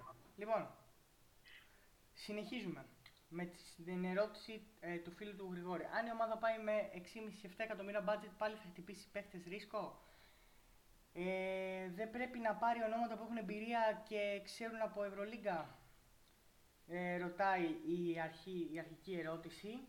Να απαντήσουμε σε αυτό. Ε, είπαμε, δεν είπαμε ποτέ ότι θα πάρει παίχτε ρίσκο. Ένας παίχτη ρίσκο, όπως είπαμε πριν, σίγουρα είναι ο Μήτρου γιατί δεν ξέρουμε αν θα βγει κτλ. Οπότε ε, δεν είναι σίγουρο ε, ότι θα πάρει κάποιου παίχτε ρίσκο. Επίσης, ε, ονόματα με εμπειρία αυτό θα θέλει να κάνει και αυτό θα χρειαστεί να κάνει ο, ο Παναθηναϊκός και ήδη νομίζω εντάξει, ασχέτως του Paris League μπορεί να μην έχει την κατάλληλη εμπειρία, εννοείται αυτό, ε, ένα χρόνο είναι στην Ευρωλίγα, αλλά έδειξε πάρα πολύ καλά στοιχεία. Ε, σίγουρα με το όπως έχει γραφτεί και στη στήλη Fast Break για τον ε, Eurolegato ε, και Final Four από ομάδα Final Four Άσο θα έχει πάρα πολύ εμπειρία. Επίσης λέει, ο Νέντοβιτς έχει συμβόλαιο, εννοείται ότι έχει. Χάνει τουλάχιστον 3 με 4 μήνες από τραυματισμού και είναι και το βασικό διάρρη. Μήπως πρέπει να πάει ο Παναθυναϊκό σε άλλη λύση και να τον διώξει.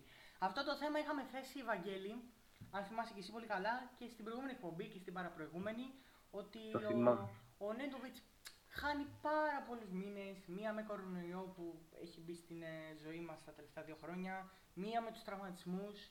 Ε, και σε αυτό θα συμφωνήσουμε. Το έχουμε πει και εμείς ότι ο Παναγενικό θα μπορούσε άνετα να, να λύσει το συμβόλαιο του παίκτη και αυτά τα χρήματα να τα διαθέσει σε κάποιον άλλον ε, παίκτη όπως ε, τύπου Hollins που ε, για μένα το έχω πει χωρίς να έχει ακουστεί για τον Παναθηναϊκό εννοείται ότι εγώ θα ήθελα να δω τον Hollins σε ελληνική ομάδα και νομίζω ότι τον Παναθηναϊκό θα τέριαζε πάρα πολύ. Έχεις μια συμπάθεια στο Hollins. Έχω μια συμπάθεια στον, στον Hollins, είναι η αλήθεια. Ε, και θα ήθελα να το δω. Παρ' όλα αυτά θα μπο... Και ακόμη μια συμπάθεια θα ήταν και ο Billy Baron.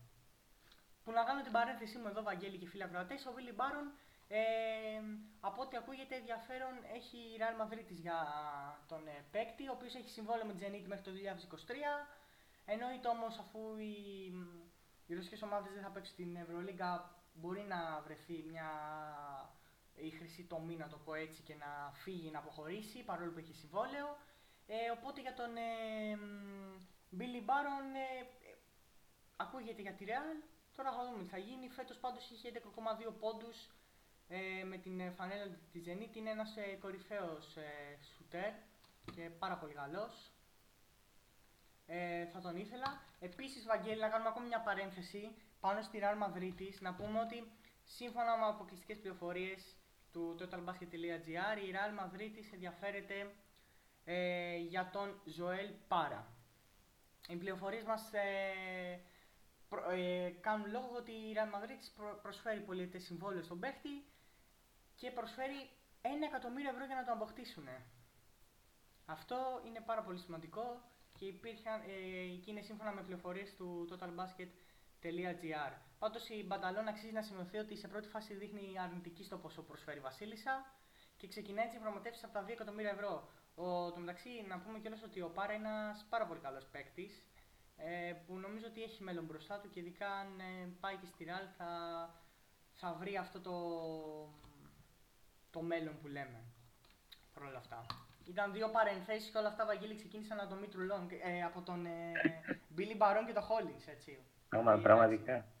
Ε, οπότε πάνω σε αυτό, Βαγγέλη, για τον Νέντοβιτς και για την ερώτηση του φίλου του Γρηγόρη. Ωραία, να αρχίσουμε από την αρχη Ε, για, το, για τους παίκτες ρίσκο που λέει ο Γρηγόρης. Δεν νομίζω πως ο Παναθηναίκος θα πάει σε παίκτες ρίσκο γιατί τους στοιχήσανε πάρα πολύ τις δύο προηγούμενες σεζόν και από τα ονόματα που έχουν ακουστεί δεν έχει, εκτός από το Μήτρου Λόγκ που παίζει ρόλο το, διαβα... το ελληνικό διαβατήριο, δεν έχει ακουστεί κάποιος άλλος παίκτης ρίσκο. Ε, μετά για τα ονόματα από εμπειρία σίγουρα αυτό κοιτάει πρώτο. Όπως έκλεισε και ο Λί που έπαιξε, έχει παίξει ένα χρόνο στη EuroLeague αλλά έχει δείξει πάρα πολύ καλά στοιχεία και νομίζω πως αυτός, αυτός θα είναι ένας βασικός παράγοντας για τον Παναθηναϊκό για να έρθει κάποιος παίκτης. Σίγουρα θα έχει εμπειρία από EuroLeague. Και για τον Έντοβιτς έχουμε πει πάρα πολλές φορές και στην προηγούμενη που μπήκε και στην παραπροηγούμενη ότι πολύ καλός ο Νέντοβιτς, αλλά χάνει τρει-τέσσερι μήνες και μετά η ομάδα από πίσω δεν έχει κάποιον αντικαταστάτη σταθερό. Και να προσφέρει ό,τι προσφέρει ο Νέντοβιτς στον ε, Ναι, ναι. Ε, θα πρέπει να το δουν αυτό οι άνθρωποι που Παναθηναϊκού με τον νεντοβιτ Ε, θα δούμε. Και εντάξει, σίγουρα τίποτα δεν είναι δεδομένο, εννοείται. Ε, βέβαια. Τώρα μιλάμε για φήμες και για... Ε, μιλάμε για εκτίμηση πάντα, μιλάμε για εκτίμηση και εννοείται προσαρμοζόμαστε κι εμείς στις ερωτήσεις που μας κάνετε κι εσείς. Ε, πάντα μιλάμε για εκτίμηση, ό,τι είναι δεδομένο σας το λέμε ε, ξεκάθαρα. Λοιπόν, ρωτάει ο φίλος ο Βασίλης, είχε ακουστεί για τον Παναθηναϊκό Γιώργος Χαλετζάκης, ισχύει. Ε, εντάξει, προς το παρόν είναι μόνο φήμη που έχει ακουστεί, όπως έχουμε πει, η οριστική συμφωνία έχει γραφτεί για τον ε, Παναγιώτη Καλετζάκη. Τώρα ο Γιώργος Καλετζάκης το θέμα είναι ότι εάν δεν βρει συμβόλαιο στο NBA, ίσως κοιτάξει να γυρίσει πίσω στην Ευρώπη. Δεν είναι όμως σίγουρο ότι ο Παναγιώτης θα ασχοληθεί με την περίπτωσή του. Παρ' όλα αυτά, έχω την ε, αίσθηση ότι στο Βαγγέλη δεν το αρέσει καθόλου ο Γιώργο Καλετζάκη. Για πες μας, Βαγγέλη. Ναι, η αλήθεια είναι ότι δεν μ' αρέσει. Ε, έχει περάσει πάρα πολλές χρονιές στον Παναθηναϊκό. Μικρός και πέρσι.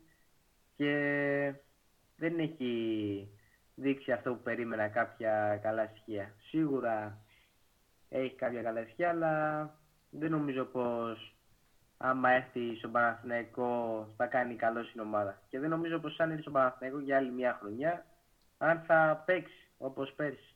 Στις αρχές έπαιζε, αλλά μετά ήταν δύσκολα τα πράγματα. Mm-hmm. Κατά μου δεν νομίζω πως θα απασχολήσει ο Γιώργος Καλαϊτζάκης και αυτό.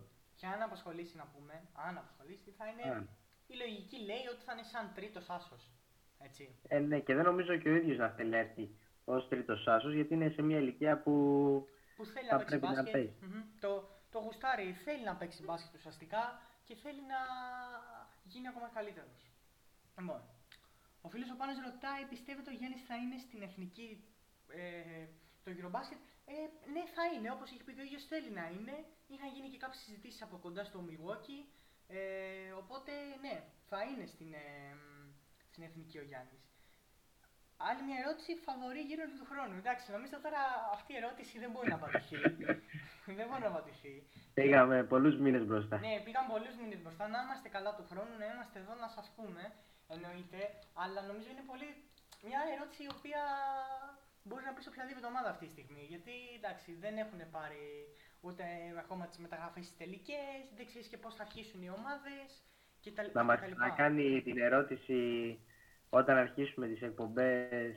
Του χρόνου. Μετά το καλοκαίρι. Ναι. ναι, μετά το καλοκαίρι. Τώρα εντάξει, τώρα να πούμε για φαβορή γύρω να μιλάμε τώρα ενώ καλά καλά δεν έχει τελειώσει η σεζόν, όχι η ευρωπαϊκή ή για τα εθνικά πρωταθλήματα. Τώρα νομίζω είναι. Δεν νομίζω ότι είναι λογικό.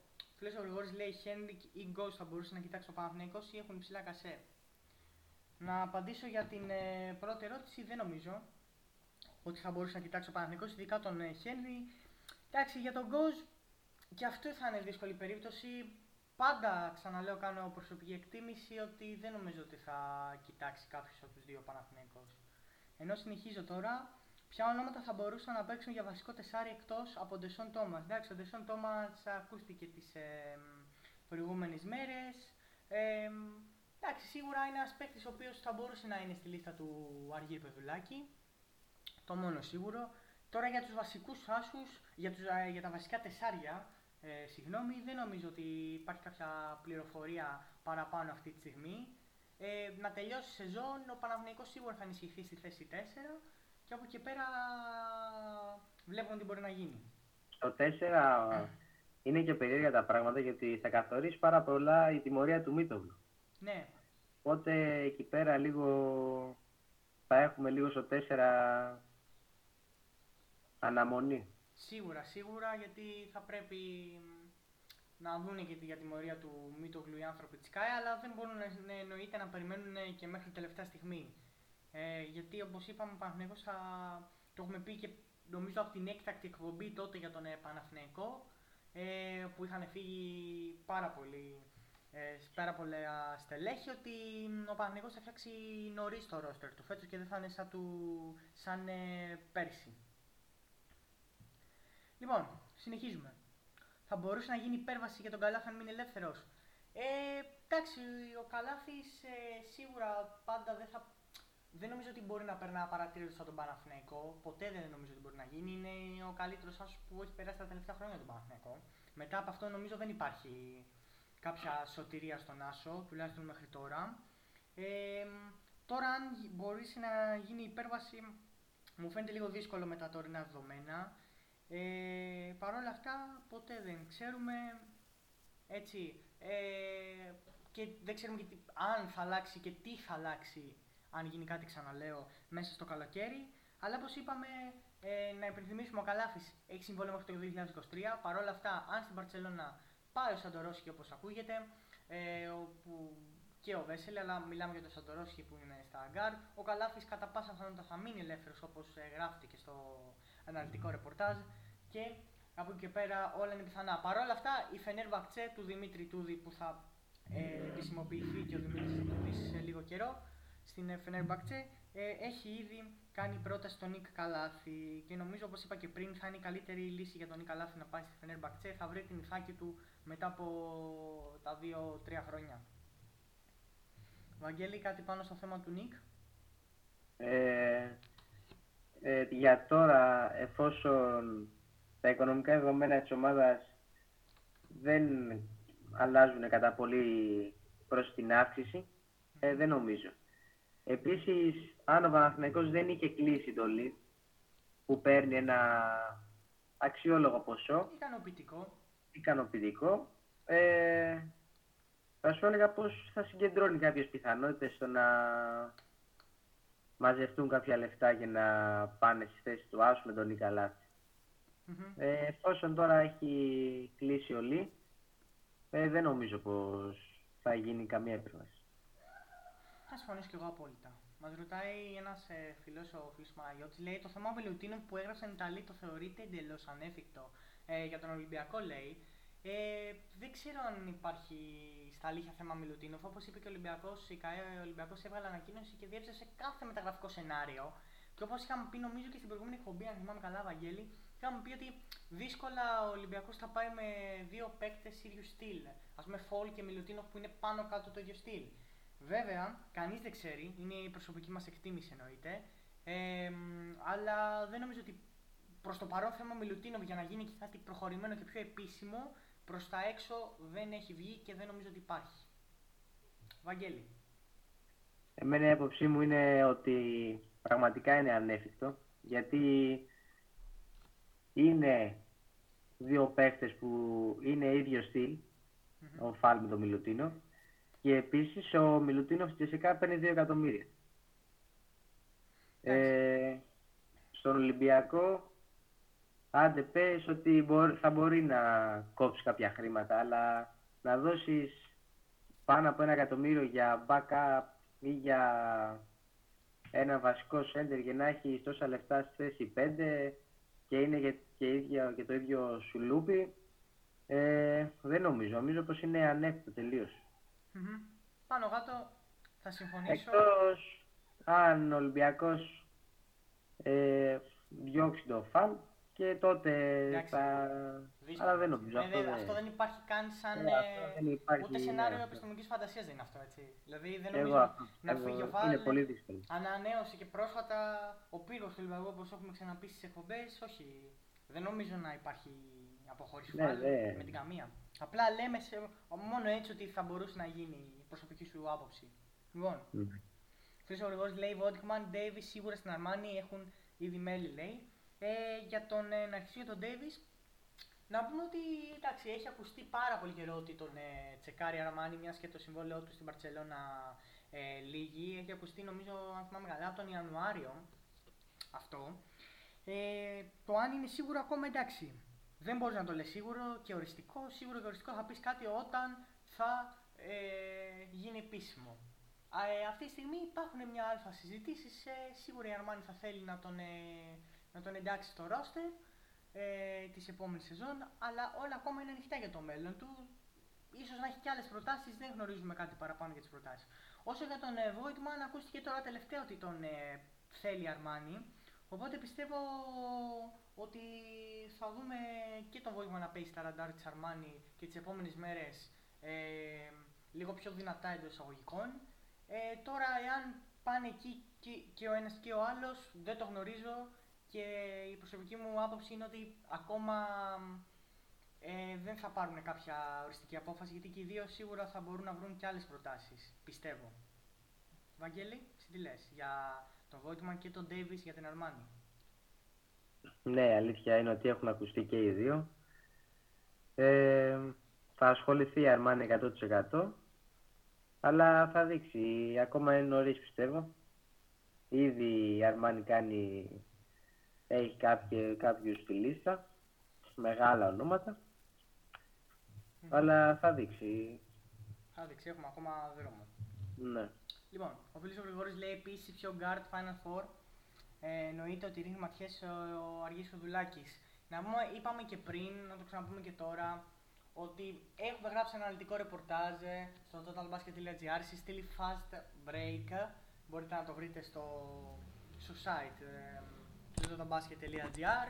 Ε, είπαμε και πριν κάποια ονόματα τα οποία μπορεί να είναι πιθανά ε, και όπως είπαμε και πριν ότι ο Παναγενικός θα ενισχυθεί ε, και τώρα περιμένουμε να δούμε τι θα γίνει με τις επόμενες μέρες.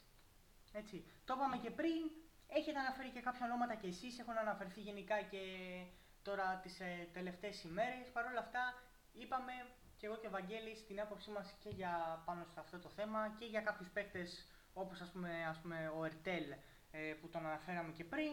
Ε, και είπαμε για κάποιους ε, guard. Μας ρωτήσατε και για τον Μπουμπουά, σας είπαμε για το θέμα, για τον Καλάθι που είπανε, για τα πάντα. Είπαμε εμείς ε, την άποψή μας και κάποια πράγματα που ισχύουν για τον ε, Παναθηναϊκό και για τον, ε, για τον guard από ομάδας Final Four.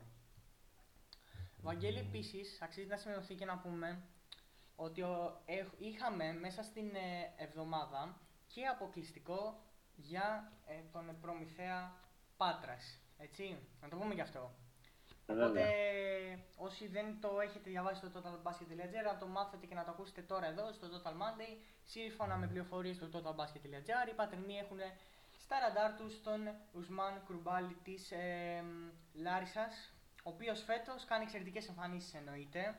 Όποιοι τον έχουν παρατηρήσει είναι ένας κομβικός παίχτης στην ε, Λάρισα, ενώ φέτος σε 23 αγώνες έχει κατά μέσο όρο 9,8 πόντους και 8,8 rebound στην ε, στοίχημα Basket League. Ο Μάξ Γιατράς θέλει να ενισχυθεί ε, και νομίζω βάζει πλώρη και για την επόμενη σεζόν ε, γιατί η φετινή ήδη, ήδη είναι σε εξέλιξη και θέλει τον ε, Ουσμάν Κουρμπάλη σύμφωνα με πληροφορίες του totalbasket.gr Να πούμε επίσης Βαγγέλη και φίλοι ακροατές ε, βασικά, Βαγγέλη, δεν ξέρω αν έχεις κάτι να προσθέσεις πάνω στο θέμα του Γκρουμπάλη.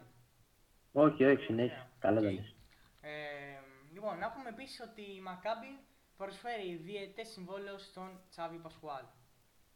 Ε, αυτό το δημοσίευμα βγήκε από τον Ισραηλινό τύπο. Ε, Παρ' όλα αυτά, ο Τσάβι Πασχουάλ να πούμε ότι έχει συμβόλαιο με Τζενίτη για δύο χρόνια και δεν θα είναι τόσο εύκολο να αποχωρήσει από την ε, ρωσική ομάδα. Ε, έχει γίνει ξεκάθαρο ότι παίκτες μπορούν να αποχωρήσουν τώρα όσο αφορά τον Τζέφα Σχουάλ δεν έχει βγει κάτι προς τα έξω και δεν ε, γνωρίζουμε ακόμα τι θα γίνει. Ε, τώρα θα δούμε. Πάντως δεν συγκεντρώνουν πολλές πιθανότητες ε, να παραμείνει ο Αβί Εβέν στον πάγκο της Ισραηλινής ομάδας την ε, επόμενη σεζόν. Ενώ Βαγγέλη, έχει να προσθέσεις κάτι πάνω στον Τζάβι. Ε, η άποψή μου είναι ότι δεν νομίζω πως θα μείνει η Zenit εφόσον δεν παίζει Ευρωλίγκα. Δεν νομίζω πως θα... Πώς θα παραμείνει είναι στην Zenit και mm-hmm. πιθανός προορισμός είναι η Μακάμπη. Από εφόσον το θέλει, έχει ακουστεί για τη Μακάμπη εδώ και πόσο καιρό. Μήνες. Ναι, εδώ και μήνες. Ε, πιστεύω πως θα έχουμε νέα από αυτό το από Πασκουάλη και Μακάμπη. Εννοείται. Λοιπόν, ενώ να πούμε, ξεχάσαμε το πιο σημαντικό, Βαγγέλη. Ποιο ήταν το πιο σημαντικό, ότι η Ευρωλίκα επικύρωσε το τέλος του Τζόρντι Μπερτομέου. Κάτι πάρα πολύ σημαντικό που νομίζω ότι μπορούμε να έχουμε μια ολόκληρη εκπομπή σε συζήτηση πάνω στον Μπερτομέου και στην Ευρωλίγα τα προηγούμενα χρόνια αλλά και για το μέλλον της.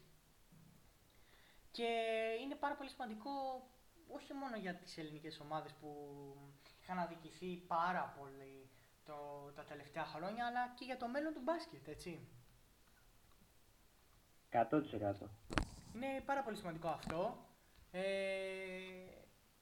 επιτέλους θα πούμε εμείς που έφυγε που, από την ε, Ευρωλίγκα και πλέον αναμένουν ε, ανακοινώσεις για όλα τα θέματα ε, και τις αποφάσεις άμεσα, πολύ άμεσα, για τις αποφάσεις για το μέλλον της Ευρωλίγκας κτλ. Ε, από εκεί και πέρα, τώρα για τη θέση του Τζόρντι Μπριτομέου έχουν ακουστεί πάρα πολλά ονόματα, τα είπαμε και στην προηγούμενη εκπομπή. Ε, ακόμα δεν έχει βγει κάτι επίσημο, δεν έχει γίνει κάτι επίσημο. Θα δούμε ε, τι θα γίνει στο μέλλον. Πάντως, νομίζω προσωπική μου άποψη, ε, το μέλλον, υπάρχει μέλλον στο ευρωπαϊκό μπάσκετ έπειτα από αυτή την απόφαση που είχε γίνει γνωστή εδώ και πάρα πολύ καιρό. Πιστεύω υπάρχει μέλλον, Βαγγέλη. Και άργησε να αποχωρήσει. Είναι σε γύρω 21 χρόνια, κάπου εκεί, 21-22, κάπου εκεί. Πολύ σωστά. Και άργησε, η αλήθεια είναι η πάρα πολύ αποχώρησή του. Και τώρα περιμένουμε στον επόμενο CEO, με τον Ποντιρόγκα να είναι ένας υποψήφιος και με άλλους... Ε; Πολλά ονόματα λέω, πολλά ονόματα ακόμα. Και με άλλους Και έχει ενδιαφέρον γιατί έχουν ακουστεί πάρα πολλές ιδέες με συνεργασίες με ομάδες EuroLeague 20, 24, αυτής και αυτά που δεν θα γίνουν από αυτή τη σεζόν που έρχεται τώρα, αλλά από την παράλληλη, γιατί είναι αλλαγές που δεν γίνονται από τη μία μέρα στην άλλη. Και αναμένουμε μια πιο ανταγωνιστική EuroLeague με περισσότερα έσοδα στις ομάδες και καλύτερη διοργάνωση γενικότερα. Και διαιτησία, να το πούμε ξεκάθαρα, έτσι. Ναι, και αυτό είναι ένας παράγοντας που θα πρέπει να διευθυνθεί. Εννοείται. Λοιπόν, να πάμε λίγο στις ερωτήσεις που ξανά έχουμε, Βαγγέλη. Λέει ο φίλος ο Γρηγόρης τώρα που τελείωσε ο Μπερτομέο να δω τι δικαιολογία θα βρεθεί αν ο Παναθηναϊκός συνεχίσει σε αυτά τα χάλια. Εντάξει, δεν νομίζω ότι φταίει μόνο ο Μπερτομέο για ας πούμε, αυτά τα χάλια πούμε, του Παναθηναϊκού, δεν θα το χαρακτηρίσω έτσι. Για αυτές τις άσχημες σεζόν του Παναθηναϊκού τα τελευταία δύο χρόνια. Δεν φταίει μόνο ο Μπερτομέο, φταίει ότι η ομάδα δεν είχε.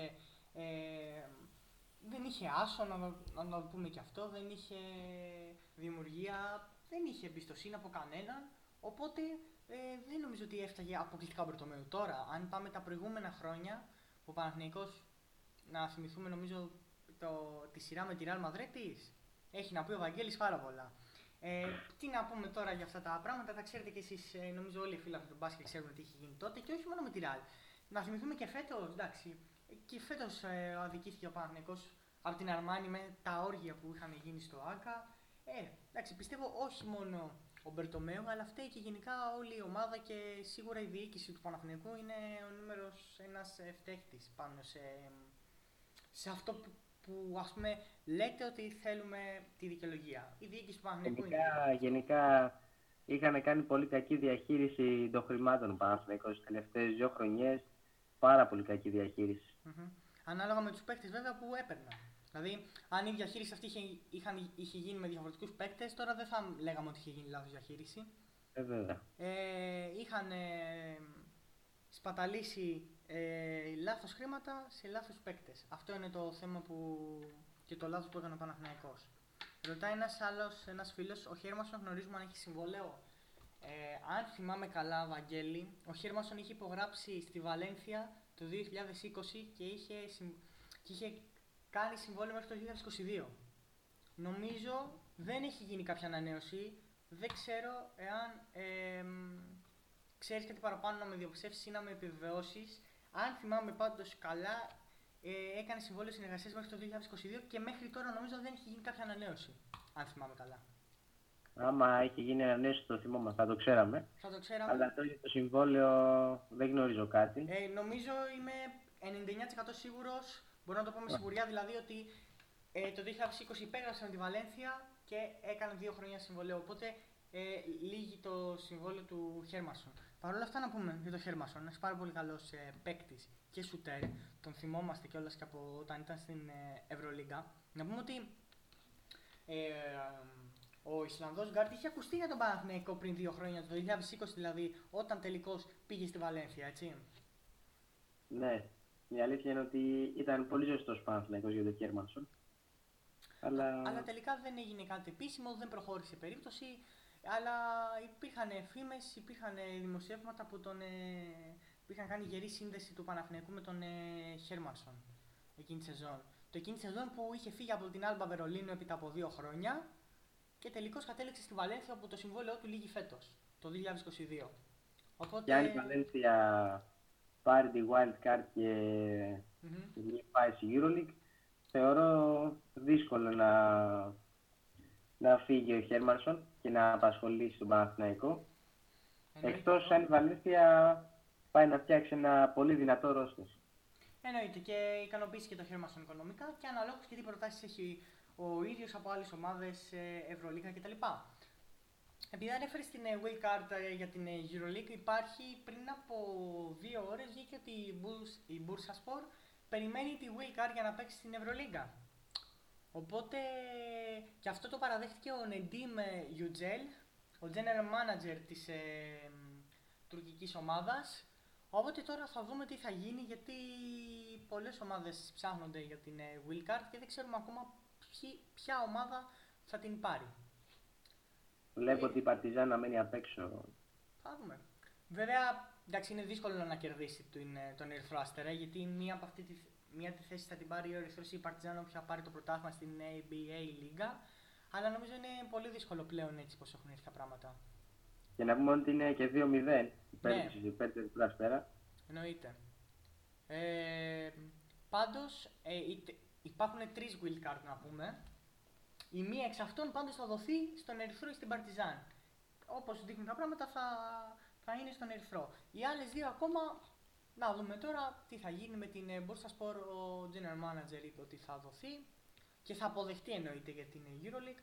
Πάντως εγώ θα μου άρεσε πάρα πολύ Βαγγέλη να δούμε ομάδες οι οποίες και που δεν τις έχουμε δει συχνά αλλά και ομάδες που δεν τις βλέπουμε κάθε χρόνο αλλά και ομάδες που δεν τις έχουμε ξαναδεί να είναι στην Ευρωλίγκα, να δούμε ανταγωνισμό, και ειδικά κάποια στιγμή, αν μπουν και παραπάνω ομάδες στην Ευρωλίγκα με ομίλους όπως πριν πάρα πολλά χρόνια, 10-15 χρόνια, θα είναι πολύ πιο ανταγωνιστικό και πολύ πιο όμορφο και ωραίο το πρωτάθλημα της Ευρωλίγκας. Και εγώ πιστεύω πως είναι μονόδρομος πλέον η όμιλη. Ναι.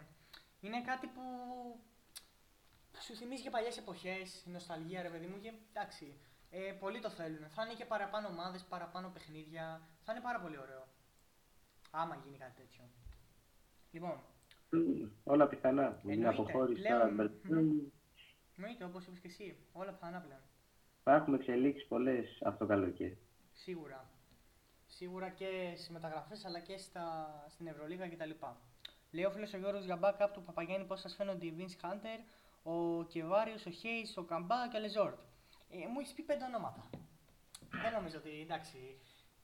Σίγουρα είναι καλές περιπτώσεις δεν έχει ακουστεί καμία από αυτές. Έτσι, να ξεκαθαρίσουμε σίγουρα τη θέση μας, ότι δεν έχει ακουστεί καμία από αυτές. Απλά τώρα πάνω σε πέντε ονόματα δεν μπορούμε να βάλουμε τώρα σε, σε μια εκπομπή τώρα με πολύ λίγο στο χρόνο τώρα.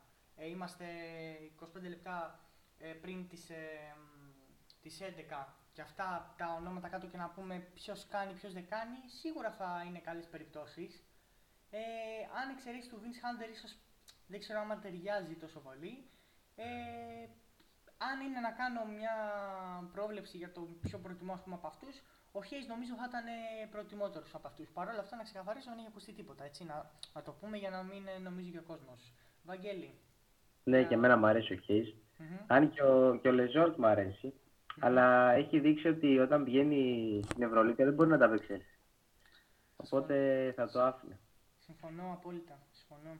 Οπότε θα ήθελα να δω έναν Χέιζ ή στον Ολυμπιακό ή στον Παναθηναϊκό, θα ήθελα να το δω. Ναι, σίγουρα θα ήταν πολύ καλό. Και ειδικά πίσω το Παπαγιάννη, νομίζω. Θα ήταν πάρα πολύ ωραία αυτή η προσθήκη. Αν υπήρχε περιθώριο να γίνει, έτσι. Ε, βέβαια. Λοιπόν, συνεχίζουμε. Ε, ο, ε, ο φίλος που ρώτησε πριν για τον Χέρμασον λέει ότι ο Χέρμασον θα ήταν σούπερ λύση για να πλησιώσει το Λίν. Διαφωνώ κάθετα γιατί πιστεύω το χέρι μας είναι ένας παίκτης ο οποίος θέλει λίγο να παίρνει την μπάλα, να σουτάρει. Βέβαια δημιουργεί και αυτά, αλλά νομίζω ότι δεν ξέρω. Ίσως επειδή μπορεί να μην τον έχω παρακολουθήσει πάρα πολύ, ε, πάντως για να πλησιώσει το Λί τη δεδομένη χρονική στιγμή δεν νομίζω ότι θα ήταν ο ιδανικότερος. Βαγγέλη; Ε, και εγώ αυτό ψω. Θέλει κάτι πιο σκόρερ στο, στο άσου. Mm-hmm. Γιατί ο Λί είναι ένας δημιουργικός παίκτης πιο δημιουργικός. Βέβαια έχει και το σκοράρισμα. Δεν τον αφήνεις μόνο του στο τρίποντο. Ε, νομίζω πως έναν πιο πολύ να σκοράρει έτσι άσο έτσι. Ωραία. Λοιπόν, ο φίλος ο Γρηγόρης ρωτάει ποιες, ποιες θα είναι οι ομάδες της Ευρωλίγα του χρόνου; Λοιπόν, να πούμε λοιπόν, αφού υπάρχει ρετοματικό βέβαια με τη ΣΕΣΕΚΑ που έχει γίνει όλα αυτά με τον πρόεδρό της κτλ.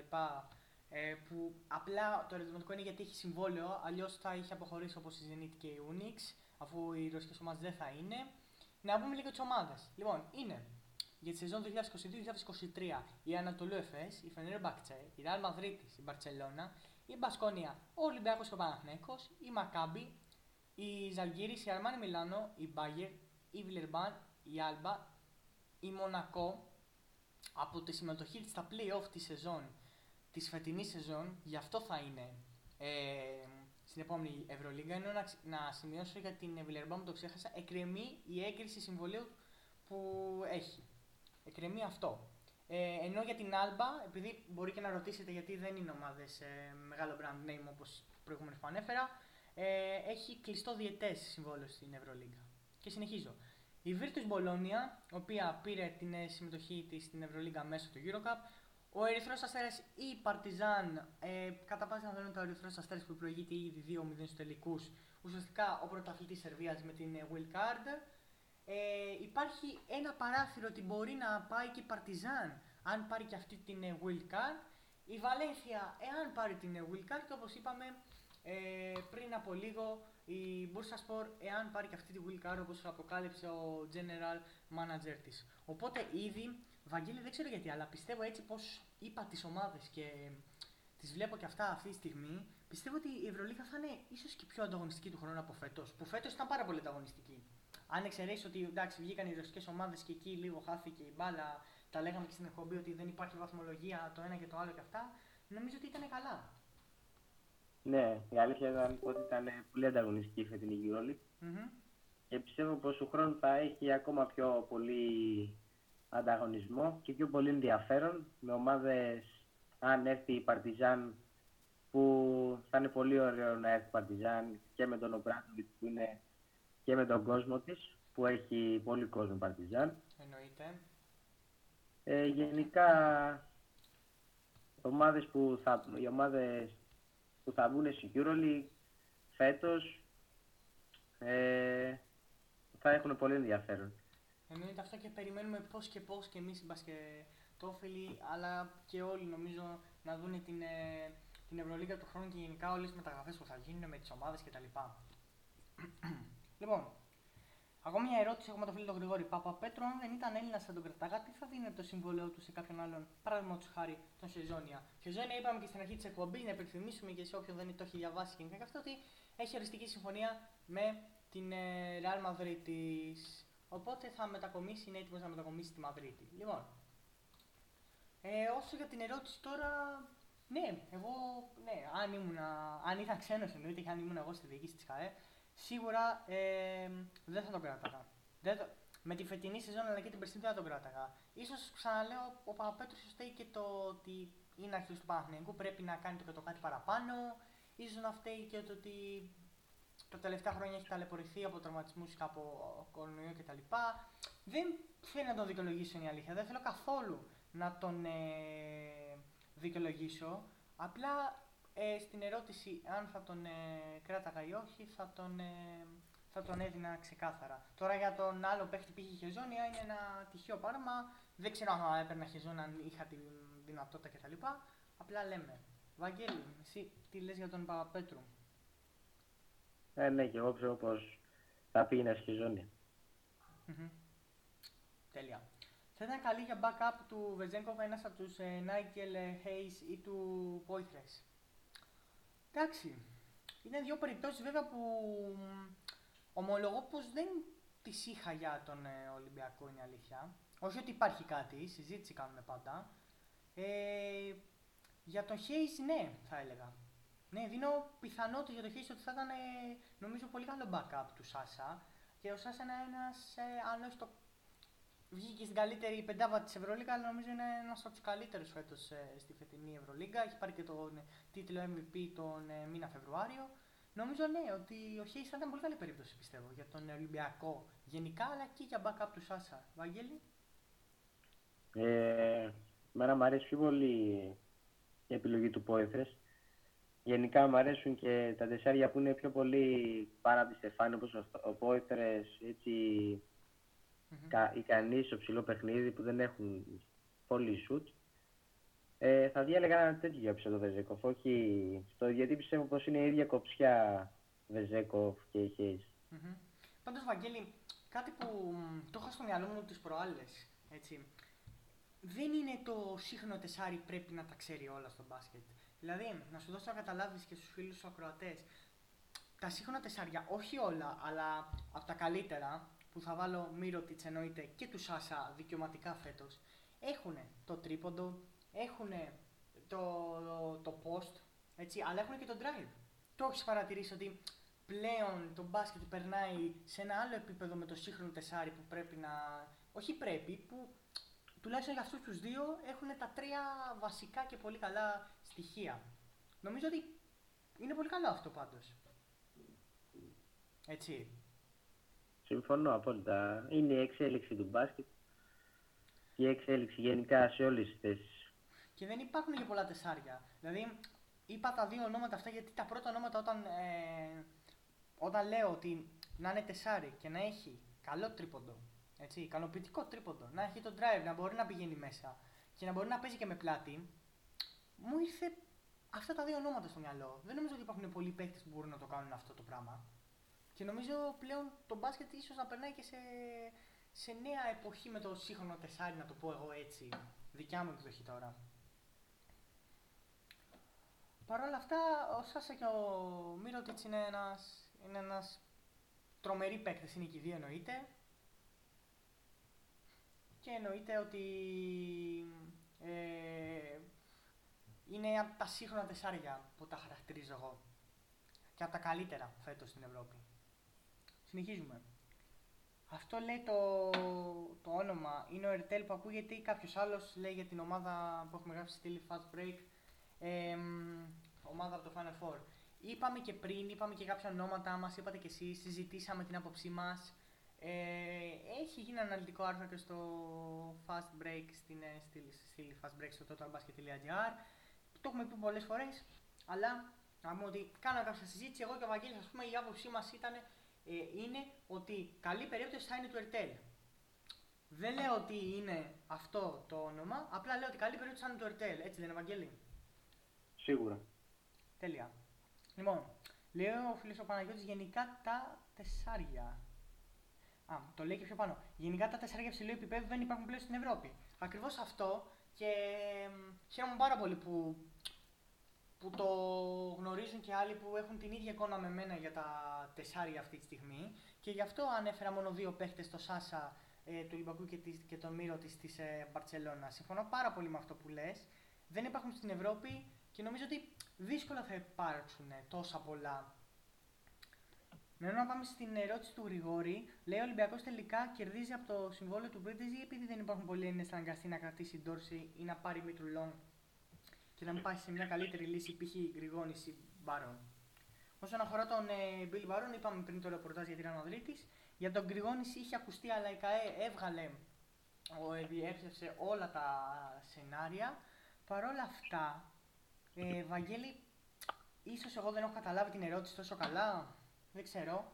Ε, αν εννοεί, πες μου και εσύ λίγο, αν εννοεί ο φίλος ότι κερδίζει από το συμβόλαιο του Πρίντεζι για να μην ανανώσει ο Ντόρσεϊ για να κρατήσει. Δεν το έχω καταλάβει σωστά την ε, δομή της ερώτησης αυτή τη στιγμή.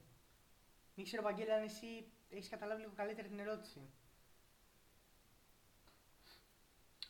Βαγγέλη, μας, μας ακούς; Έχουμε μάλλον ένα τεχνικό πρόβλημα θα έχουμε εδώ πέρα. Δεν πειράζει. Θα το λύσουμε και θα είμαστε εδώ πέρα. Τέλος το φίλε Γρηγόρη, ε, Βαγγέλης, εδώ μας ακούς; Ναι, ναι. Ε, μήπως έχεις διαβάσει την ερώτηση του φίλου του Γρηγόρη; Ε; Έχεις διαβάσει λέω, την ερώτηση του φίλου του Γρηγόρη; Ε, όχι. Ε, είπε μια, έκανε μια ερώτηση την οποία εγώ την έχω ψιλομπερδέψει λίγο. Γι' αυτό άμα την κατάλαβες να μας λύσεις λίγο την απορία.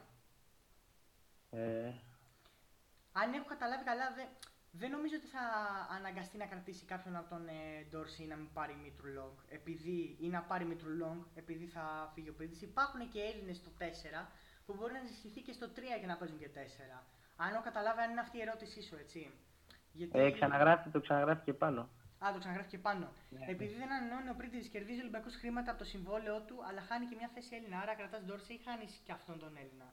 Ε, κοίτα, ε, τώρα την κατάλαβα πάρα πολύ καλά και ευχαριστώ που την ε, ξαναέκανες για να απαντήσουμε. Ε, όπως είπα, ε, σίγουρα κερδίζει χρήματα γιατί ο Πρίντες είναι ένας ε, ακριβοπληρωμένος ε, για τον ε, Ολυμπιακό. Ε, μπορεί να χάνει τη θέ- θέση Έλληνα, αλλά μπορεί να ενισχυθεί ο Ολυμπιακός όπως είπαμε και πριν στη θέση 4. Και νομίζω ότι θα το κάνει.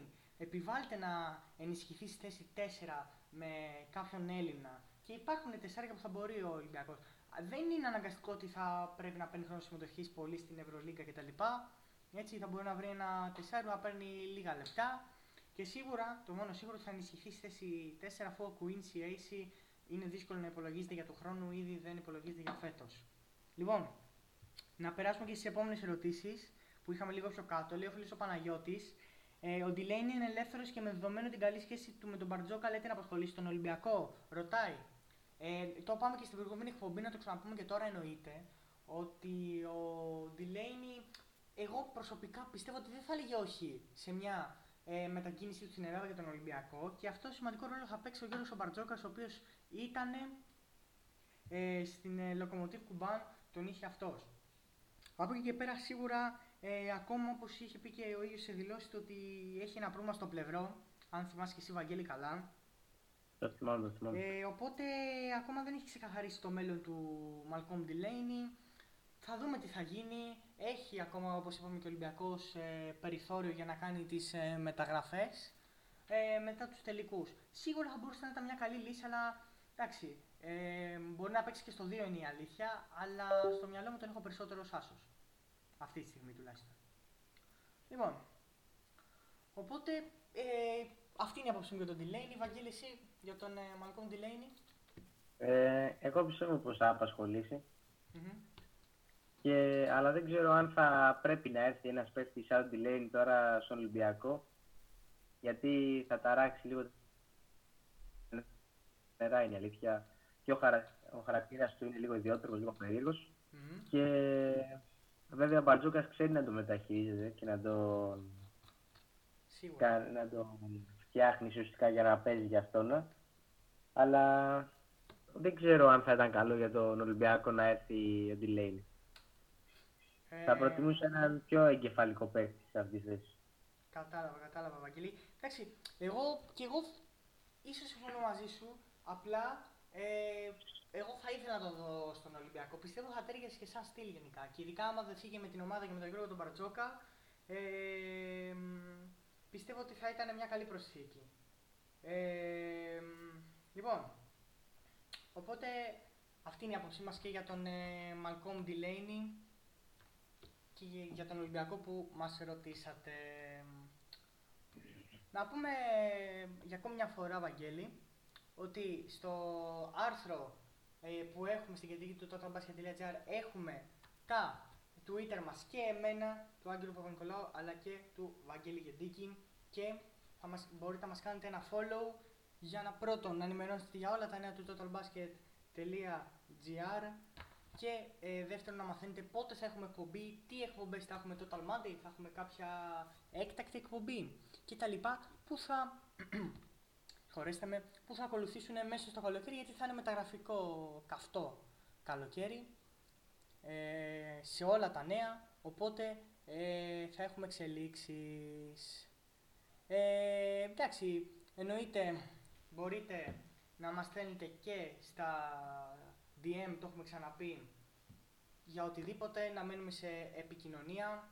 Ε, ενώ, επίσης, να πούμε ότι κάποια μέρα μπορούμε να κάνουμε και ένα space, εννοείται, σαν totalbasket.gr και τα λοιπά, και εγώ και ο Βαγγέλης, και να τα πούμε και να τα ζητήσουμε και από εκεί για μία ωρίτσα, για δύο ωρίτσες. Ε, γι' αυτό είναι πάρα πολύ σημαντικό να μας έχετε follow και στα social media.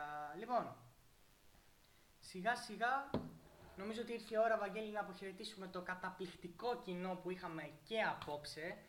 Και απόψε, Βαγγέλη, να το πούμε και αυτό. Ε, οπότε σιγά σιγά να περάσουμε στην ε, καληνύχτα μας. Να πούμε, έχουμε μια τελευταία ερώτηση από τον φίλο του Παναγιώτη. Από νέους Έλληνες που παίζουν στην Α1, ποιος ξεχωρίζεται. Βαγγέλη, για να δω το σκάουτινγκ που έχεις κάνει στην Α1 φέτος. ε, σίγουρα ο Μωραήτης είναι ένας από Πολύ καλές εμφανίσεις και με τον Ολυμπιακό. Mm. και στο, και στο ΣΕΦ. Γενικά ένας πολύ καλός παίχτης. Ε, εμένα μου, αρέσει, μου άρεσε και ο Γκίκας του Προμηθέα βέβαια είναι λίγο μεγάλος και πέρασε κάποιους τραυματισμούς αλλά γενικά το στυλ του μου άρεσε πιο παλιά. Ε, τώρα να σου πω την αλήθεια δεν μου έρχεται κάποιος Ο Παπαδάκης έτσι έχει αρχίσει και βρίζει και βρίσκει και... Και βρίσκει ρυθμό εννοείται. Έχει βρει το χέρι του. Ε, η αλήθεια δεν είμαι και πολύ καλός στο σκάουτινγκ. Δεν πειράζει. Αλλά... είσαι καλός στο να μας αναλύσεις αγώνες και μεταγραφές. Οπότε δεν θα σε συγχωρέσουμε γι' αυτό σήμερα. Εγώ να πω από την άλλη τα ονόματα που μου ήρθαν στο μυαλό κατευθείαν όταν ε, διαβάσα την ερώτηση ήταν δύο. Το ένα το πιστεύω ο Παπαδάκης, ο άλλος για μένα είναι ο Μουράτος. Πιστεύω ότι έχει πάρα πολύ ε, μέλλον και μακάρι να το δούμε και σε μια μεγαλύτερη ομάδα. Έτσι, μακάρι. 24 είναι, θα μπορούσε κάποιος να το χαρακτηρίσει ως νέο. Έτσι, δεν νομίζω ότι μπορεί κάποιος να το χαρακτηρίσει ως έμπειρο παλιό γκαρντ, ας πούμε. Όχι, καλά είναι. Εννοείται. Ε, από την άλλη, επειδή δεν λέει μόνο για άσους και είχα επικεντρωθεί τόσο σε άσους, δεν ξέρω για ποιο λόγο. Ναι, και εγώ. Επειδή είμαστε στο κλείσιμο τώρα, λίγο ταραχτήκαμε. Ε, εννοείται ότι Χουγκά, Σαμοντούροφ, δεν έχει παίξει εννοείται ο Σαμοντούροφ ακόμα, χάρη στον Παναθηνικό το καλοκαίρι κτλ. Αλλά Χουγκάς, Ματζούκα κτλ. είναι ακόμα παίκτες Έλληνες που ξεχωρίζουν. Ξεχωρίζουν και έχουν όλο το μέλλον μπροστά τους. λοιπόν, φίλοι ακροατές του Total Basket και του Total Monday. Για ακόμη μια Δευτέρα που ήσασταν καταπληκτικοί ακόμα μια φορά, η παρέα μας έχει μεγαλώσει όχι μόνο εδώ στην εκπομπή του Total Monday αλλά και στην παρέα του Total Basket.gr και σας ευχαριστούμε πάρα πολύ που μας υποστηρίζετε και συνεχίζετε να το κάνετε και εμείς θα σας δίνουμε στη φόρα αποκλειστικά μεταγραφές, αναλύσεις κτλ. Ε, σας ευχαριστούμε πάρα πολύ για ακόμα μια φορά που ήσασταν εδώ σήμερα live στην εκπομπή και μας κρατήσατε ε, για ένα δύο ώρο συντροφιά και με τις ερωτήσεις σας αλλά και όσοι ακούγατε και δεν κάνατε κάποια ερώτηση, μην ξεχάσετε να ρίξετε ένα follow στα social media και στο Twitter ε, και σε μένα αλλά και του Βαγγέλη. Εμείς θα είμαστε εδώ την επόμενη Δευτέρα. Μέχρι τότε να έρχεται μια όμορφη εβδομάδα από μένα τον Άγγελο Παπα-Νικολάου. Καλό σας βράδυ. Ε, να πω και εγώ με τη σειρά μου ότι σας ευχαριστώ πολύ για που ήσασταν πάλι εδώ πολλές ερωτήσεις. Σας, σας περιμένουμε και την άλλη Δευτέρα εδώ πέρα να συζητήσουμε με τα γραφικά και ό,τι άλλο νέο έχει γίνει. Οπότε καλό βράδυ και από εμένα.